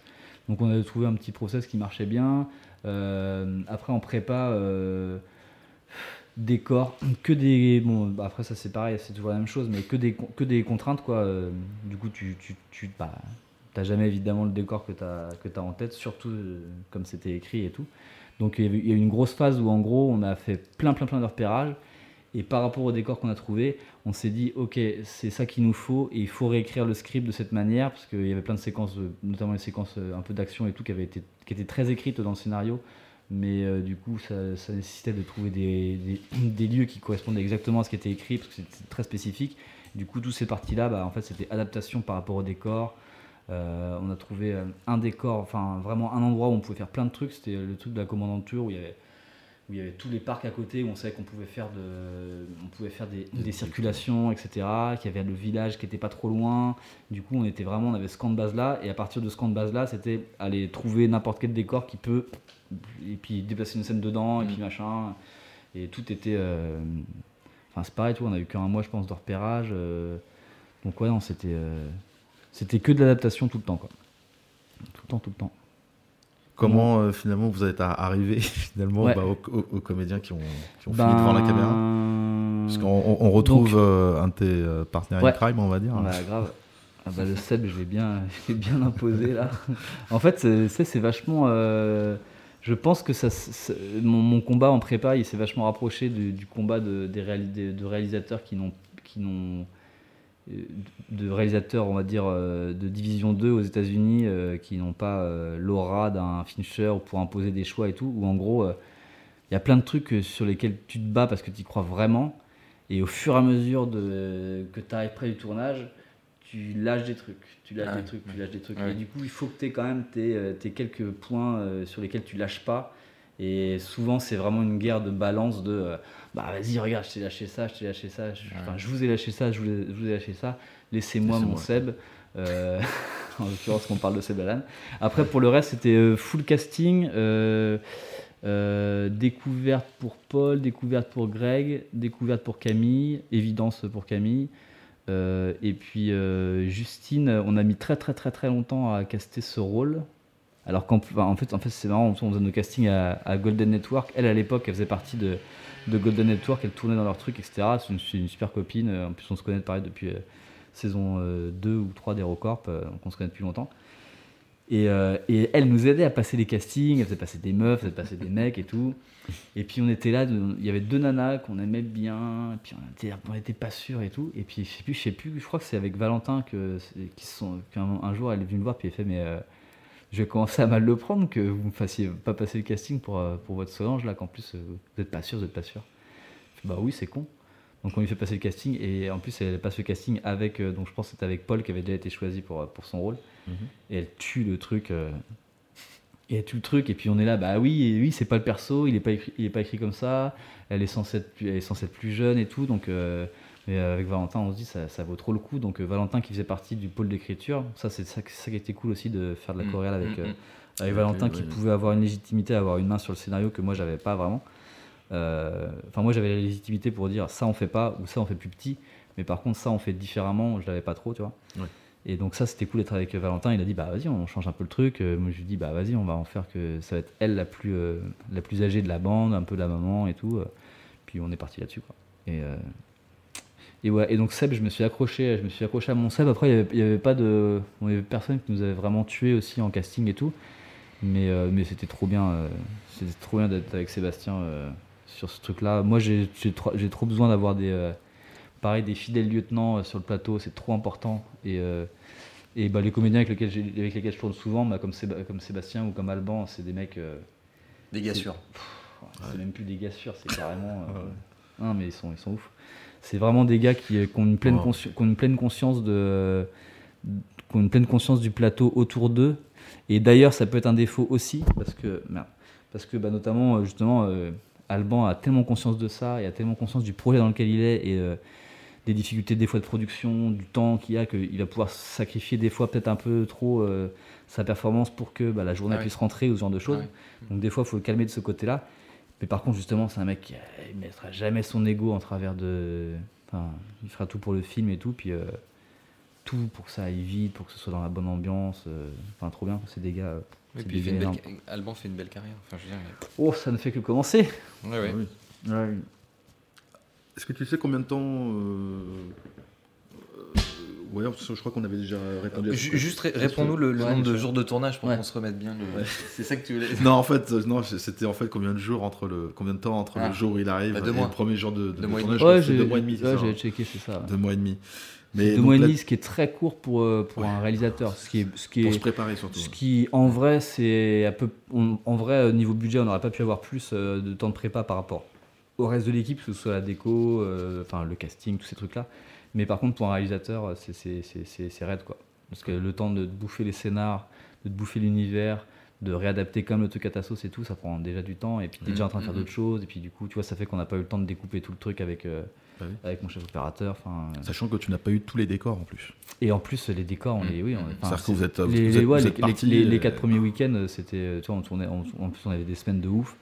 Et puis le week-end, c'était, bah ouais, vas-y, on va trouver. euh, je sais même pas si la commande tour, je crois qu'on l'a trouvé en plein, on l'a trouvé euh, pendant le truc parce que il y a eu un décor qui nous a sauté dans les pattes. Parce que après, moi, moi ça fait un petit bout de temps, hein, je me rappelle pas de, pas de plein de trucs, mais euh, c'était vraiment tout, tous les, en fait, euh, ces heures de projet où tous les jours, tu arrives au bureau de prod et tu as 10 minutes où tu t'attends, enfin vraiment, tu es là, bon, bah alors, qu'est-ce qui, qu'est-ce qui part en couille aujourd'hui? Dites-moi, qui est-ce qu'on a perdu? Qu'est-ce qui va pas? Parce que en plus, vu que tu es sur des périodes de tournage très, très courtes, ben, tout est un moment. Et en fait, il y a un moment où tu as trouvé une forme où ça marche à peu près, tu vois. Et à partir de là, tu sais qu'il y a un domino qui va tomber, qui va Mhm. faire que tout, Tout va, va partir tomber. en, cacahuète. Et tu le sais, tu sais. Mais et puis ça arrive à 10 jours du tournage. Ah, on perd ce décor là. Ah, mais on devait faire ça, ça. Et puis si on faisait ça, c'était parce qu'il y avait une autre journée, on pouvait mettre que ça. Ah putain, comment on fait et tout. Mais est-ce que justement t'es. Ça plus le fait, il me semble que à la base on devait avoir, ah, je- ça je suis plus vraiment sûr, mais il me semble qu'à la base on devait avoir 30 jours parce que j'ai rechecké le vieux plan de travail. Je crois qu'on avait commencé avec 30 jours et qu'en fait ils nous ont ils nous ont dit bah si vous voulez euh, du stead, du machin, du machin, en fait on va tomber à 28 jours. Donc du coup ouais, 28 jours euh, pour tout ça. mais c'est affreux parce que bah ça fait que tu te retrouves avec des journées où euh, comme je te dis, tu as, 16 séquences et tu dois faire tu dois faire une séquence pivot de ta saison. euh, et en fait, elle est en fin de journée, cette journée, ce moment-là, parce que dans ton scénario, elle est en fin de journée. Et en fait, cette journée-là, elle est déjà énorme. Donc en fait, tu te retrouves à tourner ta séquence pivot avec 30 minutes et bah, Ouais. tu tu peux rien faire, quoi. Tu peux juste rien faire. Mais est-ce que du coup, sachant que voilà que vous n'aviez pas tous les euh, tous les décors, est-ce qu'il y avait un de tes assistants qui était un petit peu toujours un peu sur le qui-vive pour essayer de, trouver les fameux plans B, C ou Bien sûr. Mais en fait, c'est, typiquement le genre de tournage où le genre de tournage où dès la première journée, euh, toute l'équipe, euh, toute l'équipe, euh, enfin, tout s'est éclaté dans le sens où dès la première journée, on a commencé à faire des, à séparer les équipes pour pouvoir tourner des plans et avoir le temps de faire les deux plans. Donc déjà dès la première journée, alors que c'était pas prévu, il y avait deux réalisateurs qui étaient partis dans deux directions différentes pour faire des plans pour que ça rentre parce que on avait déjà pris, enfin je sais plus le premier jour, c'était déjà le naufrage quoi. Et, euh, et donc et en, et en plus de ça, tu es en train de faire ta séquence et oui, tu as ton premier assistant qui dit "Ah vas-y, check euh, les photos du second là euh, qui nous a, il nous a Il a trouvé un truc, il a trouvé une super une super église là, ça va être chambé et tout et toi tu es là tu vois que t'es en train de, ta, ta journée, elle, ouais, ta ta journée est en train de couler, puis tu sais qu'il faut que tu valides un truc en même temps direct avec le gars. Non mais c'est, c'est, la folie quoi. Et c'est à ce moment-là que tu te dis, mais qu'est-ce que je suis venu faire dans cette galère Bah pff, ouais, en fait, euh, en vrai, moi je me dis jamais ça, mais euh, mais par contre, c'est le moment où tu te retournes avec ton avec ton coréal, tu te regardes. C'est copieux, là. T'as bien dormi quand même le mois dernier parce que là c'est le premier jour, donc ça va être chaud. Ça va être chaud. qu'il fait très chaud là. Ça brûle de tous les côtés. Non, mais c'est un peu dommage parce que euh, pour le coup, moi je sais que j'ai moins- beaucoup moins profité euh, de l'expérience euh, tournage, euh, euh, colonie de vacances, tout ça, que j'adore euh, quand je tourne, et notamment quand je tourne en chef opérateur, parce que il faut quand même le dire, en chef opérateur, tu as, pas, pas mal de responsabilités, mais tu en as quand même énormément, énormément moins que quand, quand tu es réalisateur. Et du coup, en fait, euh, on était à Donf euh, sur le projet pour que le projet se fasse, mais euh, moi, j'ai pas trop. Enfin, en tant qu'aventure humaine, c'était c'était pas le, le tournage le plus agréable. quoi. T'étais très fatigué. euh, Ça. euh, voilà, t'as pas le temps. T'as le temps Vous faisiez des journées de combien de d'heures Enfin, genre, c'était quoi là, en Euh, moyenne? bah, de toute façon, c'est simple. On, je sais qu'on avait. euh, bah, enfin, normalement, tu fais des journées de 9 heures, quoi. Enfin, de, de- enfin, t'as 8, 8 heures, 8 heures, enfin 7h30, 8 heures effectives de tournage. Ouais. Et on avait, on avait le droit à. euh, on avait le droit à la moitié des jours qu'on avait en heures sup. Donc, on devait avoir le droit à 14 heures sup sur tout le tournage. Et, euh, et on savait que c'était enfin, c'était du incompressible. quoi. C'était du. euh, déjà, on est, là- on est en rack. on est, Et samedi, dimanche, off? Ouais, après ça, ça dépend, mais euh, bon, Ouais. bah ouais, des fois, tu as, des jou- des fois, t'as des grosses semaines de 7 jours, de 6 jours parce que tu es dans un décor et qu'il faut garder ce décor pendant 6 jours. Du coup, après, tu as des longs week-ends, etc. Ouais. Mais en général, c'était 5 jours, ouais. Ouais. Ouais, ouais, en général. ouais. Mais tu vois, dès le, pre- dès le premier jour, en l'occurrence, euh, on avait déjà pris, euh, on avait déjà pris 4 heures sup sur notre forfait heure sup. Donc on était là. Oh putain. C'est assez violent. Et là, du coup, on est en moyenne sur combien de plans par jour à peu près? Euh, De plan Ouais. Oh, Je ne saurais même pas te dire de plan parce que euh, vraiment, c'est. Ça marche plus par, par en fait, séquence. sur, quoi, en ces, fait. sur ces tournages-là, ouais, sur ces tournages-là, tu, euh, tu fonctionnes à la séquence. Et, euh, et attends, est-ce que j'ai mon minutage? Je sais plus si j'ai mon minutage, mais bah, de toute façon, tu fais le calcul. Hein. Tu fais euh, 260 minutes en 28 jours, donc tu es quasiment à 10 minutes euh, utiles par jour. voilà. Ah ouais. Donc, il faut savoir que tourner 10 minutes utiles par, Par jour, jour, c'est- surtout pour. enfin, encore une fois, pour une, encore une fois, à chaque fois, il ne faut pas oublier qu'en plus, c'est une série de d'époque avec des effets spéciaux euh, en mode road movie donc c'est à dire que les décors ils sont pas non plus si récurrents que ça et tout c'est vraiment c'est vraiment un casse-tête quoi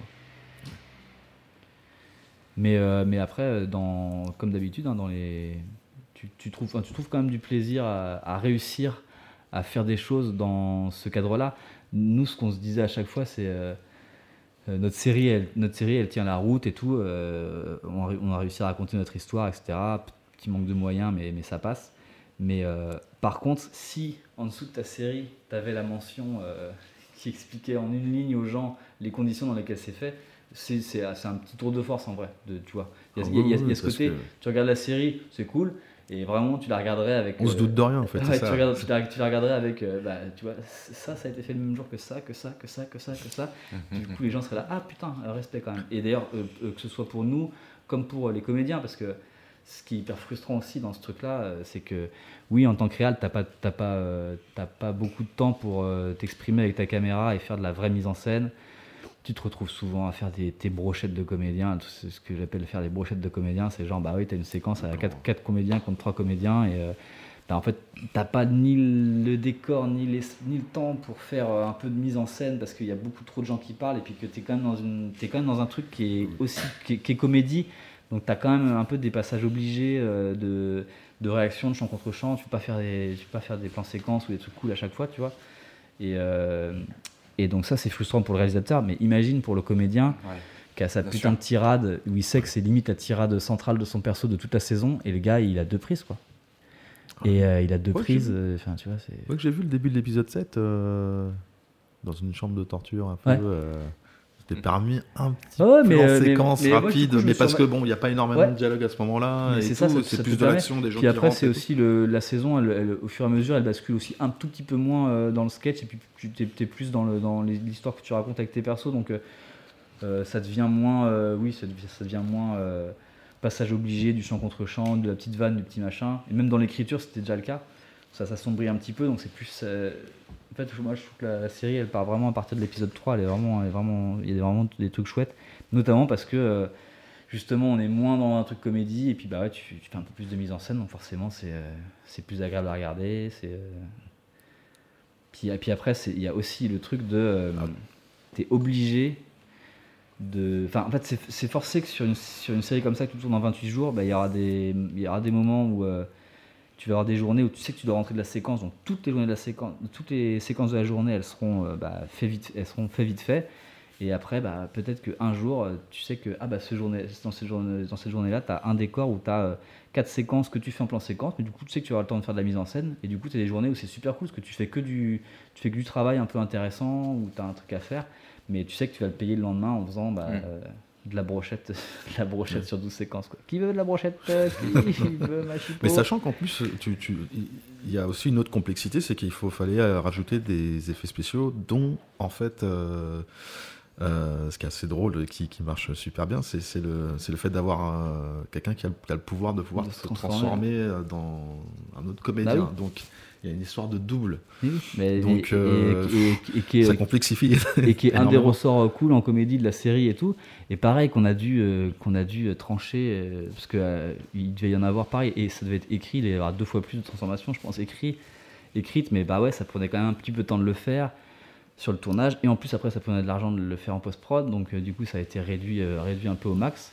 Mais, mais ouais, mais ce truc-là, en fait, on avait trouvé une technique avec le chef opérateur où on n'avait pas besoin de, on n'avait même pas besoin de gueuser la caméra, quoi. C'est-à-dire qu'on savait qu'en le faisant, on savait que avec un trick qu'on avait répété avec les mecs de des FX, on savait qu'en le faisant avec caméra épaule, ça, ça, fonc- ça fonctionnait à peu près. Ouais. Euh, mais du coup, c'était vraiment, euh, t'es pas, en mode mixette à checker exactement euh, ton endroit, euh, Ouais. les yeux de ton personnage qui sont au même endroit et tout. tu sais que bah voilà, il va falloir avoir un mouvement qui fait la, qui fait La qui coupe, fait un ouais. truc, Mm. tu sais que tu vas adapter ton effet spécial et que ça va devenir un truc un peu plus pouf, qui, qui Oui. s'élargit pour euh, te permettre de, bah, de Donc la position précise, on s'en fout. la, En fait, la on position précise, juste, euh, c'était vraiment euh, vas-y, euh, mets-toi debout comme ça, ok Euh, Bah vas-y, remplace là. Voilà. C'est la jambe. C'était vraiment à l'arrache. Donc, Mais, vous aviez, vous- donc vous aviez personne de, de riposte sur le, sur le plateau ouais, je, je pense pas. Je pense peut-être qu'ils sont venus, euh, peut-être qu'ils sont venus le premier jour, mais en fait nous on avait fait nos essais un peu dans notre coin avec euh, avec le chef op et tout, et on leur avait montré, euh, on leur avait montré, on leur avait maquetté un truc en gros. euh. Et après je savais aussi que euh, voilà, j'allais pas avoir, euh, j'allais pas avoir le- la section euh, numéro A de riposte et que j'allais plutôt euh, récupérer les, les stagiaires euh, en formation. à ce point-là. Oh, il va y avoir des trucs à dire sur la post-production, les gars.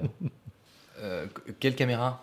Vous avez tourné quels autres jeux Oh. Allez, on pousse un peu le vis, Ouais. on va demander les autres jeux aussi. Va. Bah tu vois, tu vois vu que j'ai pas euh, vu que j'ai pas euh, photographié la série, je crois que je serais même pas capable de dire le modèle de la caméra. Tout ce que je peux te, Avec ça, peux- au moins, non tout ce que je peux te dire, c'est que c'était une Sony Ah. et que on a eu un problème technique que Sony, le Ah ouais constructeur, Ouais. n'avait jamais eu sur sa caméra. Donc on a eu le, on a eu le plaisir de le de tester. D'essuyer les plaques. Non, en fait, euh, ouais, il y a eu un, y a eu un souci. En fait, il y, a une- il y a une caméra qui a dû se faire dérégler magnétiquement, mais on ne sait pas comment. Et ce qui fait que, ce qui fait qu'en gros, euh, il y avait dans les basses lumières, donc euh, dans un épisode, bah, notamment l'épisode 7 justement, qui est très euh, dans la, Dans les, dans les geôles et tout ça là. Euh, pff, en fait, il y avait une sorte de balayage sur les rushs, mais c'était un truc de ouf. Franchement, quand on a découvert les rushs, en fait, on s'en est pas rendu compte euh, sur le tournage. Et par contre, en post-production, euh, dès qu'on a vu les, le, le- le matériel original un peu flat et tout, il y avait des balayages, mais c'était genre vraiment magnétique. Tu avais l'impression qu'il y avait truc de VHS, avait une- le truc de VHS, une- ouais, ouais. de la VHS qui est trop passé dans ton truc et où tu vois Ouais, tu une vois- interférence, on sait tu pas. vois une sorte de déformation De trame. Ouais, Ouais, ouais, qui- balaye de Ouais, haut en bas, donc ça déforme un peu ton image et tout, et avec du bruit hyper bizarre, etc. Et donc, euh, on a même été obligé de retourner, et ça c'était affreux. En gros, on avait tourné quasiment tout l'épisode 7, enfin la moitié de Ah l'épisode ouais. 7 en une journée, et tout- tous les rushs de cette journée-là, Oh euh, zombie, euh, enfin vraiment à la limite du, du- du pas utilisable.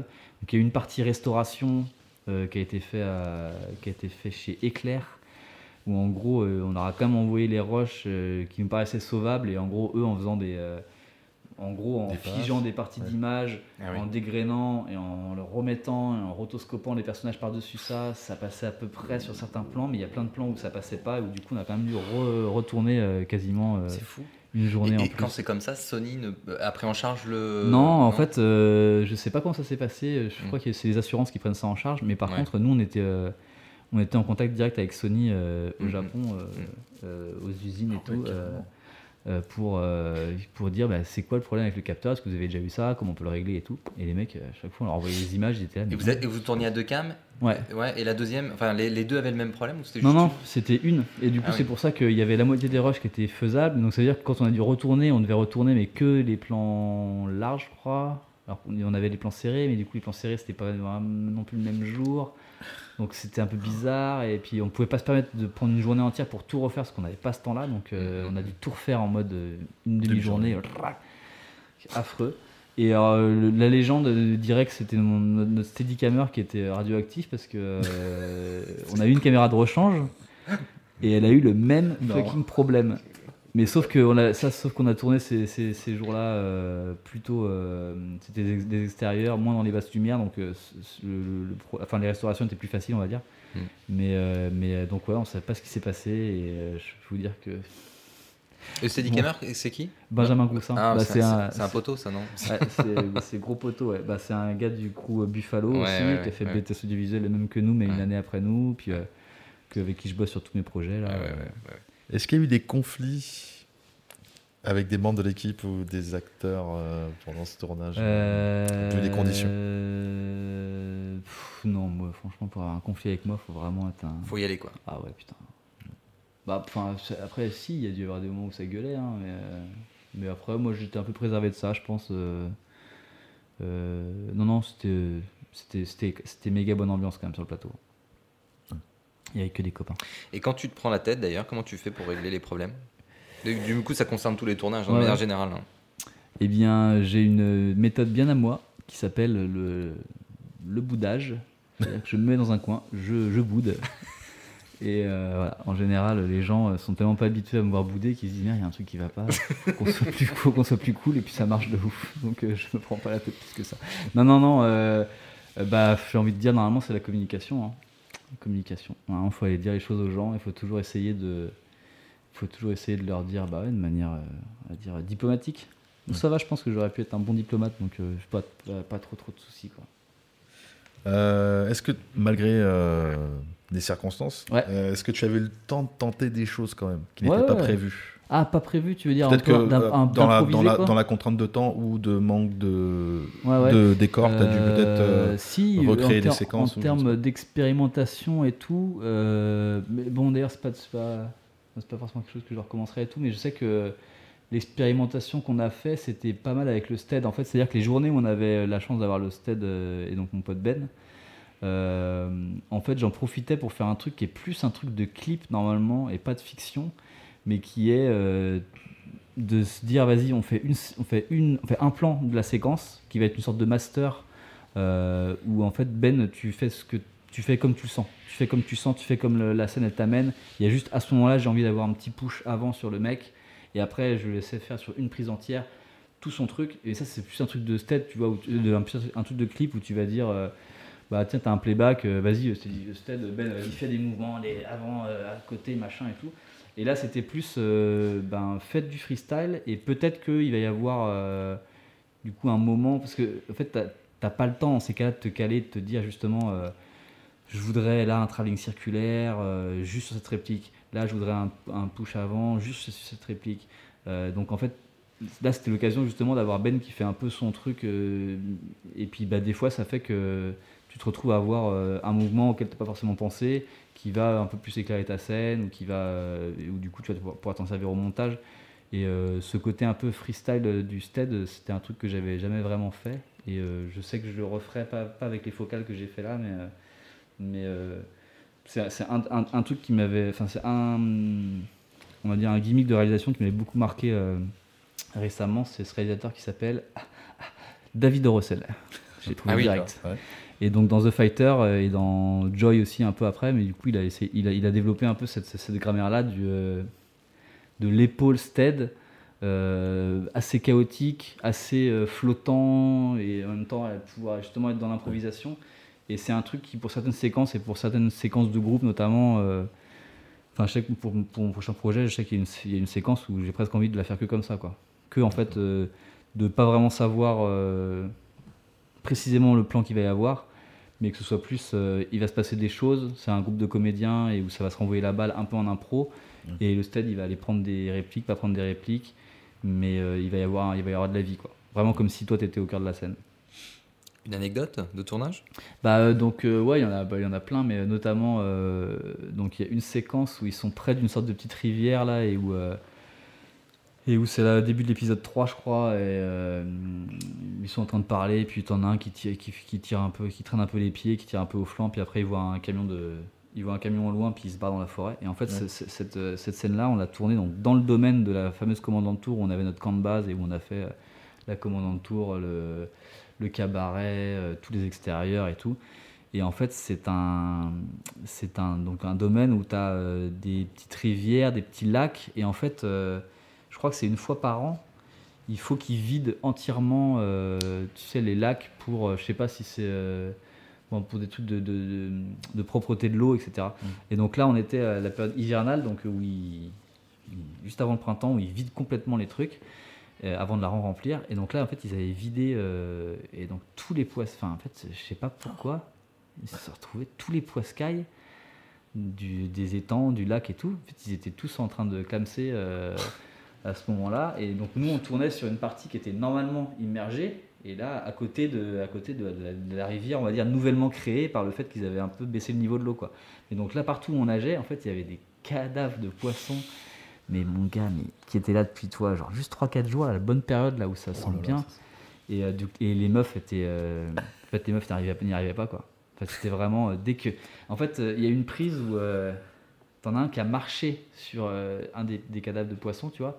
Et en fait, donc ça, c'est genre, c'est comme euh, dans Alien, ça libère les spores, tu vois. Ouais. Ça, c'est genre, tu marches sur la cadavre de poisson et ça te libère, mon gars, mais une odeur, odeur. mais c'est genre abusé. Et donc, bah, ce jour-là, c'était impossible de finir cette séquence parce que ça vomissait. T'avais t'avais l'équipe technique. Tu, tu- tu sais, tu devais entendre des. de l'ingé son qui est là, à deux doigts de, de gerber et tout. C'était, c'était affreux. Et en même temps, cette journée était mortelle parce que je me rappelle que ce jour-là, euh, c'était une des premières journées où on s'était séparés vraiment avec Valentin, où on s'était dit, bah là, de toute façon, on, on réussira rien à rentrer. Donc, euh, Valentin avait pris euh, une partie de l'équipe pour faire euh, des séquences flashback, je crois que j'étais deg de pas faire d'ailleurs. Et, et moi, je m'étais occupé que de ces trucs-là. Et donc, c'était une journée qui était assez cool aussi parce que bah, d'un coup, parce que bon, réaliser à deux, c'est quand même beaucoup de, de compromis, surtout quand c'est un binôme qui est créé, on va dire artificiellement, Ouais. même si on s'est super bien entendu avec Valentin et tout, mais pas forcément, tu es dans un truc, tu connais pas forcément hyper bien la personne. En plus, lui, il avait écrit les textes. Moi, j'étais arrivé un peu après, donc il y avait des moments où bah, tu essaies de faire passer ton idée. Puis bah, pour que ton idée passe, c'est comme pour Sébastien tout à l'heure au niveau du casting, bah, tu dis à Valentin, bah, vas-y, euh, euh, cette séquence, fais-la comme tu veux, et puis celle d'après, je la fais un peu comme je veux. Donc en fait, c'est c'est toujours un peu dans le. Comme ça, des fois, dans, Dans le dans- calcul. ouais, dans le compromis et tout. Donc Ouais. ces journées-là où on était un peu séparés, en fait, on les a kiffés tous les deux parce qu'on était là, bah, on avait notre petite équipe, Ouais. notre petit plateau, et on faisait vraiment euh, ce qu'on voulait sans avoir tu sais, à aller se checker tous les deux, dire Ouais, ouais, ouais. c'est cool, bah, qu'est-ce que t'en penses? On pourrait peut-être faire un petit truc comme ça, machin. Donc euh, c'était une journée mortelle, mais euh, c'était fini euh, de manière très drôle, puisque je te dis, ouais, tout le monde, euh, Tout le monde vomissait, quoi. tout le monde vomissait sur le plateau, quoi. très sympa. Finalement, qu'est-ce qui aurait été plus difficile sur ce tournage? Euh, oh, bah, ce qui est difficile, c'est euh, ouais, le manque de, le manque de temps. hein. C'est le manque de temps, puis le fait que d'être vraiment toujours dans, soit dans, comme je disais, dans le compromis, ou soit dans le, j'ai pas le mot, mais dans le, dans le truc où euh, tu fais, tu fais pas vraiment ce que tu veux et tu sais que tu fais pas ce que tu veux et tu sais que c'est la bonne solution que tu prends parce que c'est pour que ton, enfin, pour que tu puisses faire ta journée en Ouais, fait. Mais ouais. tu sais que ta séquence, tu l'as finie, qu'elle est pas finie, et tu le sais. Et tu le sais depuis le matin, en fait. C'est ça qui est dur, c'est que à la fin de chaque séquence, c'est de se dire, avec ton, ton choré et ta, et ta script, on a ce qu'il faut pour la monter. C'est pas ouf, mais on a ce qu'il faut. Enfin, c'est pas ouf. On, on sait qu'on est, on commence tout juste à rentrer dans la séquence et tout. C'est la deuxième, troisième prise. Mais vas-y, faut enchaîner quoi. Et ça, c'est, ça, c'est affreux. Et euh, c'est euh, d'ailleurs euh, bah, mon pote Dominique euh, euh, Rocher, euh, réalisateur, qui me, qui me dit. Alors lui, du coup, il a une, version, une vision très, très à l'inverse de moi, c'est-à-dire que lui, il se tordra pas forcément pour, pour, des questions de budget, d'heures sup ou quoi. C'est lui, il lâche rien, quoi. Mais tu peux te permettre sur du long métrage, etc. Et moi, c'est vers là que, que, je, que, je, que je tends à aller. C'est Enfin, c'est que tout ce que tu fais, ça ait du sens, que toutes les séquences que tu fais, c'est comme ça que tu les as imaginées et que, et que tu vas pas, euh, tu vas pas te, te- te- te refuser un plan parce que tu n'as pas le temps. Et euh, il faut que tout soit, que tout soit préparé, calé et tout. Et là, dans ce genre de film, bah, quand tu es en freestyle tout le temps, que rien n'est préparé, tu es juste toujours à te dire, allez, minimum, on a passé la barre du minimum, vas-y, on passe à autre chose. Passer la barre du minimum, vas-y, on passe à autre chose. Et tu te rends compte à la fin de la journée, tu es là, mais putain on aurait fait une prise de plus de ça, bah, euh, fait, on aurait pris euh, encore une heure, une heure et demie sup, euh, mais tu peux pas, quoi. Donc beaucoup de compromis, c'est ça qui est dur. Est-ce que le montage avait commencé euh, pendant le tournage? Euh, ben, je crois pas, en fait. hein. Je, je me demandais, parce que je sais qu'on a dû monter très vite. On avait des, euh, on avait des, des rendus, enfin, on avait des obligations de rendu et tout, euh, mais je crois pas que ça a commencé euh, pendant le film. Mais par contre, on s'y est mis direct, quoi.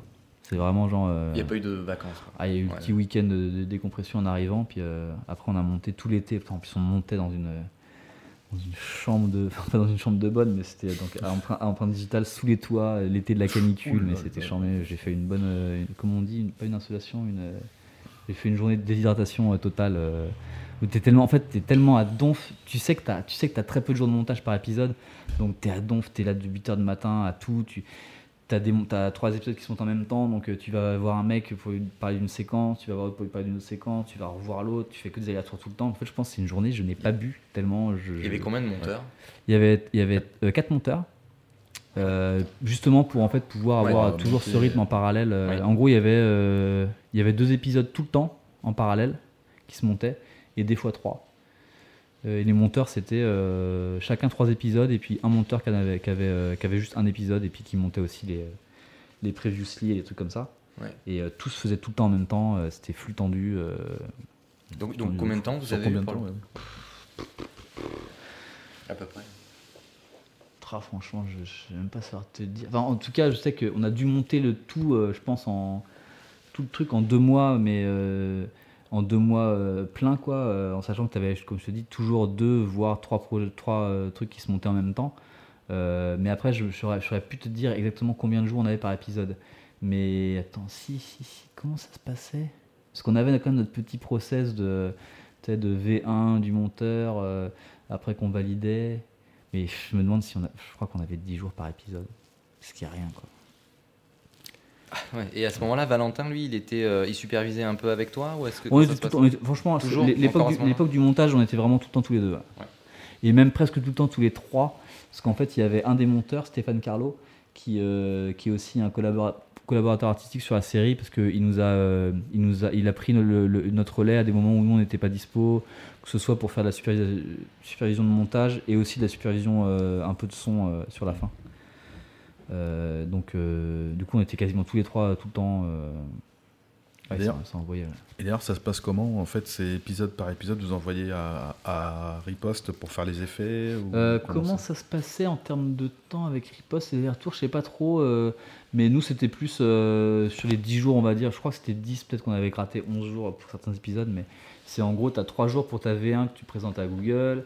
Après, tu as 2 jours de. euh, t'as deux- donc, tu as re 3 jours de modif pour ta V2 que tu, commences, tu présentes à Google. Là, tu es censé avoir un truc qui commence à être à peu près pas trop mal. Et après, normalement, les 4 derniers jours, c'est de la. Tu as re 2 checks, euh, mais tout, tout, tout est très calé. Pour le coup, il y avait un, il y avait un, Un planning, process, ouais, il y très un clair, planning où c'était genre, ok, au bout de 3 jours, c'est présenté à Google. Donc, en fait, tu vraiment sur ton planning, c'est que tel jour, Google, il voit tel épisode, que du coup, tu peux commencer à faire les modifs le lendemain, les machins, machin. C'était assez bien, pour le coup, c'était assez bien organisé ce planning-là. Euh, si ce n'est que nous, on grattait tout le temps, quoi. Donc, nous, on était tout le temps à gratter dès qu'on pouvait rester un peu le soir avec les monteurs, dès que dès qu'on pouvait faire passer une petite modif sans que Google euh, le voit. Puisque de toute façon, on savait que il était tellement à checker qu'en fait, euh, il checkait pas, quoi, en vrai. Mais d'ailleurs, c'est un, ça- il y a un truc dont j'ai pas parlé dans le, dans le process de fabrication euh, avec Google et tout, c'est que déjà, je vous ai expliqué qu'il y avait, il y avait plusieurs entités Google entre euh, Google France, Google Europe, Google machin et tout. Et en plus, Google euh, s'était payé, en gros, se payait une prod, une prod euh, donc je sais même pas comment on appellerait ça, une, prod, une sorte de prod déléguée euh, en France qui était censée gérer pour eux la supervision de la post-production. Donc en gros, nous, ça faisait encore un, un intermédiaire en plus, c'est-à-dire qu'on présentait, en fait, à la base, on présentait à des meufs, donc à deux nanas, euh, qui avaient une boîte qui était payée pour euh, checker les montages, en gros, pour Google, et leur faire des retours et tout, en gros, pour leur, pour prémâcher le travail des retours. Mais en fait, ces nanas-là, elles arrivaient elles aussi sur le projet, pas du tout depuis le début. Enfin, si elles avaient un peu participé quand même, peut-être de loin au début, euh, un peu à la création et tout, mais vraiment de loin. Mais donc ces nanas-là, elles avaient vraiment leur avis euh, subjectif perso et qui se retrouvaient à être quasiment l'avis euh, Inverse. contre, contre lequel on se battait nous, enfin contre lequel en tout cas c'était c'était leur avis qui comptait. Mais des fois, elles présentaient le truc à Google et on avait des retours genre complètement inverses de ah, en fait, puis finalement ah ils ont oui, vu, oh puis en fait c'est pas ce qu'elles ont. Et, euh, et donc c'est arrivé à un- une petite anecdote ubuesque sur le montage où c'est arrivé à début d'épisode 2, il y a une séquence où bah, nous, le tournage, comme d'habitude, on a dû faire la moitié des, plans qui étaient prévus. Donc on a vraiment, genre, comme d'habitude, on s'est dit à la fin de la séquence, c'est bon, on a ce qu'il faut, minimum pour monter. Ouais, minimum pour monter, c'est bon. Ok. Et au montage, on se retrouve à être un peu bloqué avec des trucs. Bon, il nous manque des plans, c'est un peu relou. En plus, c'est une séquence où il y a des, effets, donc on est obligé de passer par certains plans. Bon, la, séquence est un peu compliquée à monter et tout. Nous, on, saigne le, on saigne le montage vraiment. On a fait 10 000 versions. euh, elle est, elle est, elle est pas tout à fait comme on aurait voulu, mais elle fonctionne et tout. Et ces nanas-là, euh, donc n'arrêtent pas de nous dire, euh, donc il y a un problème avec le début du séquence, il y a un problème avec le début de l'épisode, ça va pas, ça va pas, ça va pas. Euh, et elles n'entendaient pas notre, notre point de vue qui était, on sait, on est d'accord, il y a un petit problème avec le début de l'épisode et tout, mais avec ce qu'on a, malheureusement, à ce qu'on a pu tourner, c'est vraiment le mieux qu'on peut faire. Quoi. Mhm. C'est, ben, on est un peu désolé, même nous, ça nous fait chier, tu vois. On aimerait que la séquence elle claque plus et que machin, mais on peut pas, on peut pas mieux. Elles l'entendaient pas, elles l'entendaient pas, elles l'entendaient pas, et donc elles ont fini par, euh, en fait, on a fini par, euh, moi j'ai dit, bah vous savez quoi, elles vont, enfin Google va payer une journée supplémentaire de montage, et les filles elles vont venir avec le monteur, elles vont voir qu'il n'y a pas euh, moyen, et puis, et puis voilà quoi. Et donc bah, c'est ce qui s'est passé en gros. Google, alors qu'à chaque fois ils nous disaient on n'a pas d'argent, on n'a pas d'argent, bah là hop, d'un coup ils peuvent te payer une journée supplémentaire de montage. Et ces nanas-là qui n'avaient aucune idée de comment on fait un film et de ce que c'est que du montage et tout, en fait elles se sont fait une journée où elles étaient sur le canapé avec le monteur à dire ah mais vas-y essaye ça, allez vas-y essaye ça. Et c'est allé jusqu'à euh, carrément des moments où euh, par exemple, je vous donne un exemple, dans la séquence, pour faire passer un regard qui les gênait, quoi, euh, qu'elles trouvaient qui n'était pas dans le bon sens et tout, elles ont flippé un plan, Ouais, mais, mais ça le plan, pas. elles l'ont flippé qu'une seule fois dans toute la, dans toute la, dans toute la séquence. ouais, Donc donc en fait, tu avais le plan normal. D'un coup, tu avais le même plan, mais retourné en miroir.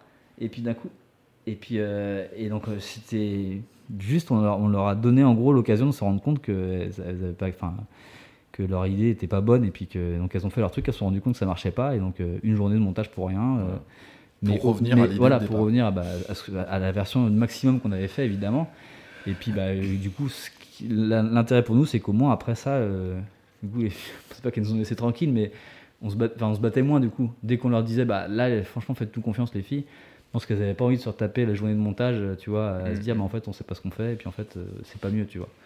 Mais c'est un peu. euh, c'est un peu ridicule. Et euh, du coup, pour parler post-prod et pour parler moyens aussi euh, de, de YouTube, euh, t'as ce truc, de, t'as ce truc des, euh, des morceaux de musique où d'un coup ils nous disent euh, mais en fait nous on est YouTube donc euh, vu qu'on a notre euh, service de musique etc en fait on a accès à enfin, plein de morceaux euh, euh, du coup si vous voulez mettre des morceaux connus euh, trop bien et tout puis eux ça allait dans leur côté euh, série un peu enfin Pop. euh, ouais, exactement, jeune, pop. ouais. Et donc, c'est exactement ça, c'est que le truc, c'est que le, le, Il y a bien- le, le Il boss, y avait bien une cible. Ouais, c'est ça. le boss euh, donc, euh, de YouTube Angleterre, qui était un des plus.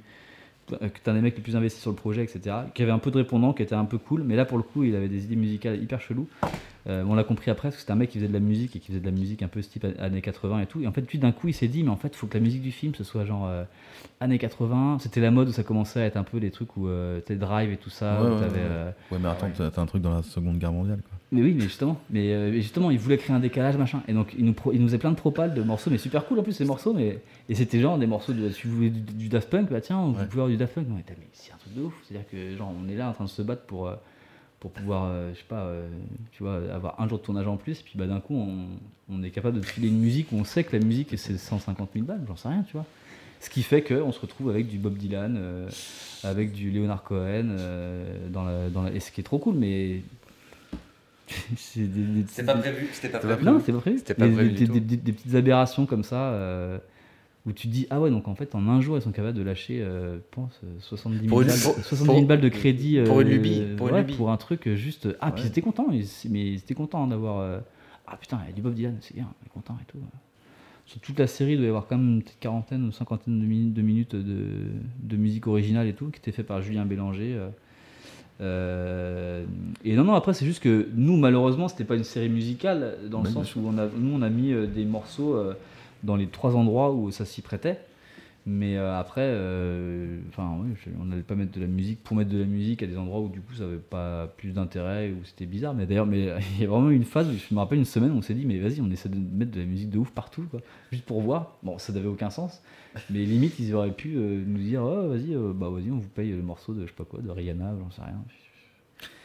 Non, mais euh, il y, avait des aberrations comme ça de prod. euh, et ce mec-là, euh, en cours de post-production, limite, il a été. Enfin, euh, pas qu'il a été viré, mais on a, on a- plus entendu parler. C'est un autre mec qui a pris le relais. D'un coup, on avait un autre interlocuteur. Enfin, c'était. euh, il y avait des trucs comme ça en, en post-prod, c'était assez fou. hein. Bon, une fois tous les épisodes livrés, est-ce que bon, YouTube était satisfait? Alors, bah, en fait, il y a eu. c'est toujours pareil. Tu as des phases. Euh, bah, je pense que le, le projet rendu n'était pas tout à fait ce qu'ils avaient imaginé au tout début. Ouais. Euh, parce que du coup, il y avait un côté, euh, il y avait un côté plus classique à ce qu'ils imaginaient. justement, moins sketch et peut-être un peu moins potache et tout. Mais ça les dérangeait pas trop. Puis après, ils ont eu très vite, très vite, il y avait des bons. Enfin, en tout cas, après, ça c'est plus tard parce que c'est à- la sortie du coup les, retours presse ils étaient, plutôt bons, etc. Donc euh, ça, ça très vite, il n'y a, pas eu de problème de, ce côté-là. Après, euh, après, euh, non, j'ai l'impression que Enfin, enfin, en, en vrai, en vrai, je, je serais même pas capable de te dire s'ils étaient contents ou pas. Non, mais t'avais les prods peut-être, euh, leur retour quoi. Ouais, bah après, on peut parler de, du coup des, des producteurs. euh, moi, j'ai eu très peu de retours de mes producteurs, euh, enfin d'une partie de mes producteurs déjà en France, parce que c'est il y avait une partie des prods qui avaient plus ou moins pas lâché le projet, mais eux, ils étaient partis en mode faisage, euh, quasiment technique et tout, mais artistiquement, euh, avait, ils avaient plus de retour quasiment à Mmh, nous faire. mmh. Nous, quand on, allait- quand on allait, on allait monter chez eux, on les croisait, on disait bonjour et tout. Ils arrêtaient pas de nous dire Ah, mais il faut, faut organiser. Je me rappelle, les prods, ils disaient Mais il faut organiser une petite projection hein, pour qu'on voit tout ça. Je dis ah, Bah, je sais pas, ouais, vous allez organiser ça, je sais pas, vous êtes des prods en fait. et euh, jamais de retour de ces, mecs-là, c'est assez ouf d'ailleurs. Euh, par contre, côté Golden et tout, ils étaient, ils étaient, ultra, euh, ils étaient ultra contents et tout de, de la qualité du truc. Et puis. euh, Très vite, on s'est rendu compte que entre Groom et euh, les emmerdeurs, euh, c'était du coup les projets opposés, donc c'était assez cool parce que euh, Pas comparable. Ouais, pas Ouais. comparable Mm. dans un sens, et puis en même temps, il y en a pour tous les goûts, et Ouais. puis en même temps, puis en même temps, c'est chouette. Donc je pense que ça, ils aimaient bien, ils étaient, ils étaient, ils étaient assez contents de- d'avoir deux produits très différents YouTube, et puis ils étaient assez contents. Enfin, je pense qu'on était sur leur, sur leur 32 euh, séries, là j'en ai vu très peu, mais pense qu'on était une des plus, ouais, une des plus ambitieuses, on va dire. Donc, euh, donc non, ça, ils, aimaient bien, ils aimaient bien, ils étaient, ils étaient assez contents hein, du résultat. Je pense que ouais, c'était. T'as as bien résumé. Je pense que c'était peut-être juste pas assez, euh, pas assez pop, tu vois. Enfin, je pense qu'ils auraient aimé que ce soit un peu plus pop à leurs yeux. euh, Ils auraient aimé que ce soit un peu plus, euh, peut-être un peu plus euh, Jones, moins, un peu moins classique et tout, tu vois. Mais bon, après, la série s'y prêtait pas vraiment, quoi. Bon, on a vu euh, les audiences euh, du premier épisode. On sait qu'on a plus de 3 millions de vues. Tu sais si les autres. euh, Enfin, tu sais si au fur et à mesure des épisodes, euh, l'audience elle suit ou est-ce que ça décline ou est-ce que c'est. Alors euh, évidemment ça décline puisque donc le premier il est gratuit. Ouais. Donc après il y a eu quand même toute une période où il y avait des. D'ailleurs je sais même pas si, c'est toujours. tu peux l'activer. Enfin je sais pas si tu peux toujours si tu peux l'activer. Si as toujours le côté période d'essai gratuit et tout. Le, le début il y a eu un bon lancement parce que bah, je les gens étaient curieux et du format et de et des séries donc tu as quand même pas mal de gens qui ont pris le truc euh, le truc gratuit et tout. Euh, après tu sais c'est c'est comme moi j'ai fait des films euh, pour Netflix alors à la photo donc j'ai moins je suis moins le nez dans les chiffres mais Ouais. euh, tu sais c'est vachement le côté algorithme le côté euh, euh, tout est tout est euh, enfin t'as tes as tes réunions de, de, de- de sortie où tu as tout, euh, toutes les cases que ton film remplit ou ne remplit pas ou machin. Je me rappelle plus vraiment, mais je sais que nous, on avait par exemple.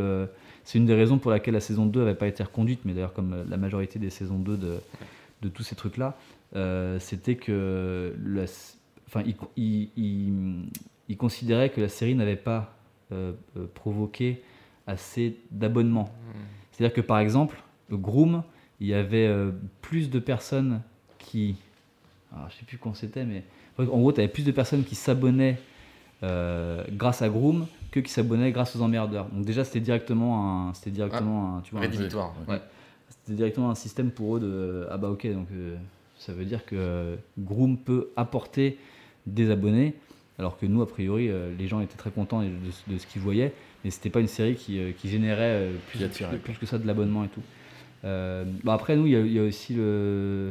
Euh, la série, c'est un peu, ce qui est un peu con, c'est que bah, le, le, le- le moins bon épisode de la série, euh, c'est l'épisode 2, mais je trouve qu'il est vraiment, vraiment moins bon, mais vraiment moins bon que les autres. Et ce qui est con, c'est que c'était. Nous, on était un peu dégoûtés, mais que c'était notre, notre épisode. euh, en fait, c'était le premier épisode payant. Oui, oui, bien C'est-à-dire que du coup, tu vois, tu payes- Enfin, encore, c'était. T'avais plein de gens qui se connectaient en mode gratuitement et tout, mais quand t'achètes ton premium, c'est vrai que si ton premier, enfin, si t'as ton premier épisode qui t'a fait acheter le truc et que le deuxième épisode il est vraiment directement moins bien et tout, c'est un peu con, tu vois. Ça peut te faire regretter. Donc ouais, ça a pas, ça, ça, ça, ça a pas trop aidé aussi. Mais euh, je, je me rappelle que les, euh, les, euh, les, les trucs d'audience par rapport au premier, en tout cas à l'époque, parce que maintenant ça doit être beaucoup plus, enfin la différence doit être beaucoup plus large, mais il y avait une perte de entre le premier donc qui était vu gratuitement et le deuxième où les gens devaient s'abonner, tu devais avoir une perte de 50%. Après jusqu'à l'épisode 4, ça, ça- ça descendait encore jusqu'à 30% et après ça se maintenait de en gros des, des, de, t'avais un tiers des gens qui avaient vu le premier épisode qui voyaient toute la série en gros. Ce qui n'était pas, ce qui était pas si mal d'ailleurs en fait en termes Ouais. de en termes de stade, même si au début c'était ça, ça, ça, ça faisait des chiffres assez faibles. Mais euh, Bah, un tiers de 3 millions, ça fait un million. oui, mal. mais, mais, mais, mais à, à l'époque, c'était, euh, c'était- ça, je te parle dans les premières semaines. Mm. Donc euh, là, je pense que maintenant, il n'y a pas un tiers de 3 millions qui a vu, le, qui a vu la série. Ouais, c'était un tiers des gens au début, tu vois. Mais voilà, puis après, c'est- tu vois, nous, on avait plutôt, plutôt bien accueillis. euh, les retours presse étaient bons. Enfin, nous, c'était épisode 1 et 3, je crois, que, qui avait été envoyé à la presse. Du coup, ça donnait quand même pas mal envie aux gens de regarder le reste de la série. Et on a vu des super retours et tout. Donc, euh, on était assez contents. Puis, euh, euh, on avait sorti un peu le truc. il y avait une soirée Grand Rex avec un peu tout le YouTube Game où on avait présenté et les emmerdeurs et Groom en même temps. Et c'était trop marrant cette, soirée parce que moi je me rappelle avoir vu du coup Groom, on, découvrait, non mais t'imagines après un an et demi où t'as deux projets qui sont faits en parallèle, où t'as des gens qui Oui, se puis connaissent. l'autre projet, ça devient une, une mythologie, quoi. Non, mais parce c'est qu'avec ça. tous les fameux guests. Mais oui, euh, Ah, mais nous on était là, ah mais attends, dans Groom il paraît qu'ils font des, ils ont fait des courses de, des courses de, de mini-cartes dans, dans le Grand Hôtel, c'est tout charmé machin. Et donc on découvre, euh, on découvre euh, nous les deux premiers épisodes de Groom et puis l'équipe de Groom, les, donc le 1 et le 3 de, de nous dans une, dans une super soirée, il y avait trop de monde, trop de copains et tout, c'était, c'était, c'était mortel. Et moi je me rappelle avoir été assez impressionné euh, par la qualité euh, de Groom. euh, euh, le rythme, le côté. Enfin, franchement, leur, ils, avaient, ils avaient grave géré le côté. c'était ce qu'ils avaient vendu, c'était pile poil ce qu'il Mm, fallait, mm, c'était mm. en mode avec les, les tauliers du YouTube français, ça, ça marchait de ouf et tout. Donc ce soir-là, j'étais là, putain, ils ont bien réussi leur coup, les petits enfoirés.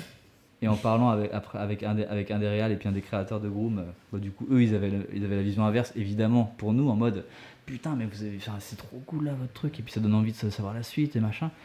Et, euh, et ce qui est drôle, c'est que du coup, moi, après, en regardant Groom, j'ai- moins adhéré. Enfin, c'est juste que c'est pas que ça m'a lassé, mais euh, le format sketch fait que bah, du coup, tu t'attaches un peu moins au fait de regarder une série entière. Et moi, Ouais. j'avais du coup moins aimé la, la deuxième partie de la saison. À l'inverse, des gens se sont plus retrouvés à regarder euh, les emmerdeurs en entier parce que bah, tu as un truc qui te suit et puis tu es, Ouais, ouais. bah, t'es sur. Enfin, après, on, on revient toujours à. Tu es sur une histoire, tu vois, Ouais. donc tu as un truc que tu racontes et qui te, et qui te, et qui te garde un peu plus que, que du sketch et tout, quoi. Euh, tu disais tout à l'heure que YouTube euh, Premium avait arrêté les, euh, euh, de produire des séries, enfin de, Ouais. de reconduire des séries. euh, euh, Enfin, est-ce que tu as un petit mot à dire par rapport à ça? Mon point de vue un peu extérieur à tout Oui. ça, c'est qu'ils ont vraiment, vraiment, vraiment raté leur lancement. Euh, Il y a un truc dont on n'a pas parlé, mais c'est que. euh, ils ont, lancé, ils ont réussi à lancer euh, YouTube Premium une semaine avant que leur série soit disponible dessus, par exemple.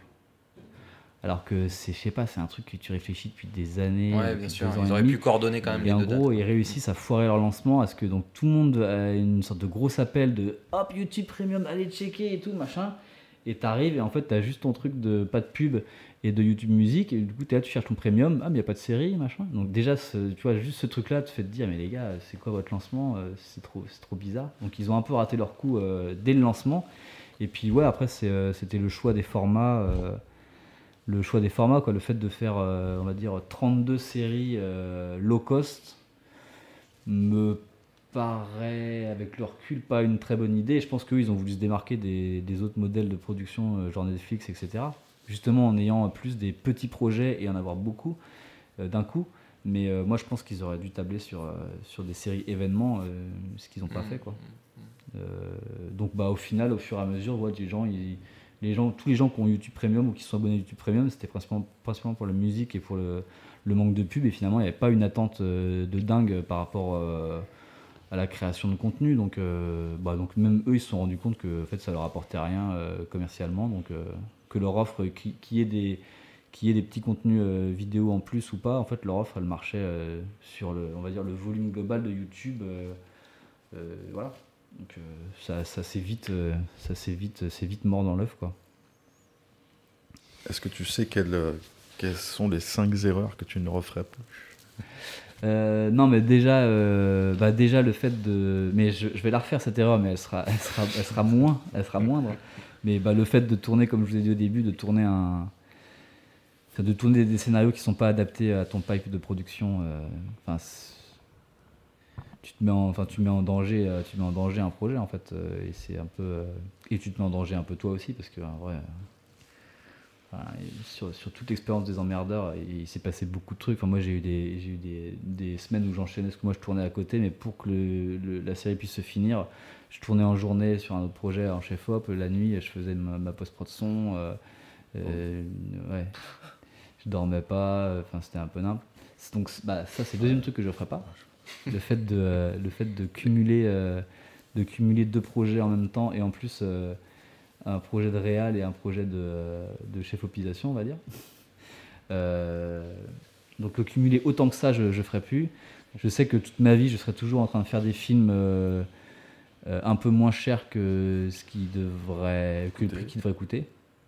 Et ça, je pense que c'est un truc de génération. C'est juste que moi, quand je, enfin, on est arrivé en mode génération numérique et du coup, on a toujours été comme ça, un peu à, à toujours faire un peu plus bas, avec moins d'équipes techniques, Ouais, avec mode- moins de matériel. guérilla, avec- ouais. ouais, tu vois. Euh, donc ça, ça fait deux. Ne plus tourner avec Sébastien Lalanne, euh, ça fait trois.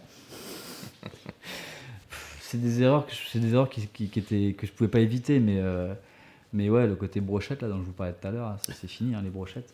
Alors oui, alors si, erreur. Sauf si tu te retrouves sur un, Donc un erreur, projet. erreur, donc pareil, euh, qui, qui- on était un peu obligé, mais moi j'ai de moins en moins envie de tourner à deux caméras. J'ai vraiment, enfin c'est vraiment, c'est vraiment une, une, une plaie en vrai, en fait, en vrai. euh. et pourtant hein, j'ai fait ma carrière là-dessus, hein, euh, et j'ai fait é- énormément de projets où justement on rentre des trucs aussi parce que tu as deux caméras et du coup tu peux tourner tes champs contre champs en même temps. Enfin en fait tu peux faire ta mise en place euh, de séquences et limite avec une, enfin, presque en une prise, tu pourrais tourner ta séquence. Ça nous est arrivé, c'est dégueulasse, mais oui, bah au pire, euh, t'as quatre mecs, tu mets une caméra sur les quatre mecs, t'as trois mecs, tu mets une caméra sur les trois mecs, tu fais parler tout le monde et ça, ça fonctionne, tu vois. Mais, euh, mais ça, ouais, euh, non, une caméra maintenant. Enfin, il faut. que- Moi, j'ai envie de- de- d'aller vers euh, le fait que tout ce que je fais a un sens. C'est pas genre juste on place la caméra là parce que bah, là, on est contraint de le faire et puis on Mm. peut. Et euh, donc, ouais, ouais. Mais, mais après, c'est pas vraiment des erreurs parce que c'est des trucs qu'on était obligés de faire sur ce projet-là pour que ça soit faisable, tu vois. Euh, pour, voilà, ça fait à peu près 4. Je t'en je t'en ai donné 4. Puis surtout parce que tu, tu, tu es là pour juste pour gagner du temps, donc du coup, euh, tu cours Ouais. après un peu après ça. Exactement. Donc du coup, c'est la. Exactement. C'est Putain, mon premier, mon premier court métrage à Montaigu s'appelait le, temps Per- le temps perdu d'ailleurs, et il parlait de ça. Il parlait du temps qui, euh, il parlait du temps qui file et tout, et c'est l'histoire de ma vie, quoi, je te jure. De jamais avoir le temps de, de, de, de- de pouvoir faire le truc assez bien. Ouais, c'est l'histoire de tout le monde. Quoi. Ouais, ouais, c'est sûr. Euh, oui, c'est clair, c'est clair. Jamais suffisamment. Et ah oui, si, bah, si, bah, la cinquième erreur, euh, c'est euh, de, de, croire les yeux, c'est de croire les yeux fermés euh, tes producteurs euh, ou de croire les yeux fermés tes, les gens avec qui tu travailles quand on te conseille des gens. C'est-à-dire euh, le casting des, des, des- des- des- des techniciens au chef de, enfin, de tes chefs de poste, il est aussi important que ton casting de comédien en fait. Et du coup, c'est un truc que là, je sais que sur mon- même s'il y a des gens avec qui j'ai envie de travailler sur mon prochain projet, je fais en sorte de voir quand même des gens, Ouais. d'autres gens, euh, de confronter ta vision du truc et de choisir vraiment la bonne personne, la, personne adaptée au projet. Et je prends cet exemple-là par- par- particulièrement pour la boîte avec, qui, avec qui on a fait le, mixage euh, de la série, où du coup ça a été tout un, tout un bazar aussi euh, de post-production parce que parce qu'il n'y avait pas d'argent, que du coup c'était un poste, le son, où ils se sont dit il faut gagner de l'argent sur ce poste-là, et du coup on a, ils ont embauché une boîte de post-production qui était qui était pas vraiment une boîte de post-production fiction, qu'on avait fait un tout petit peu, mais pas vraiment.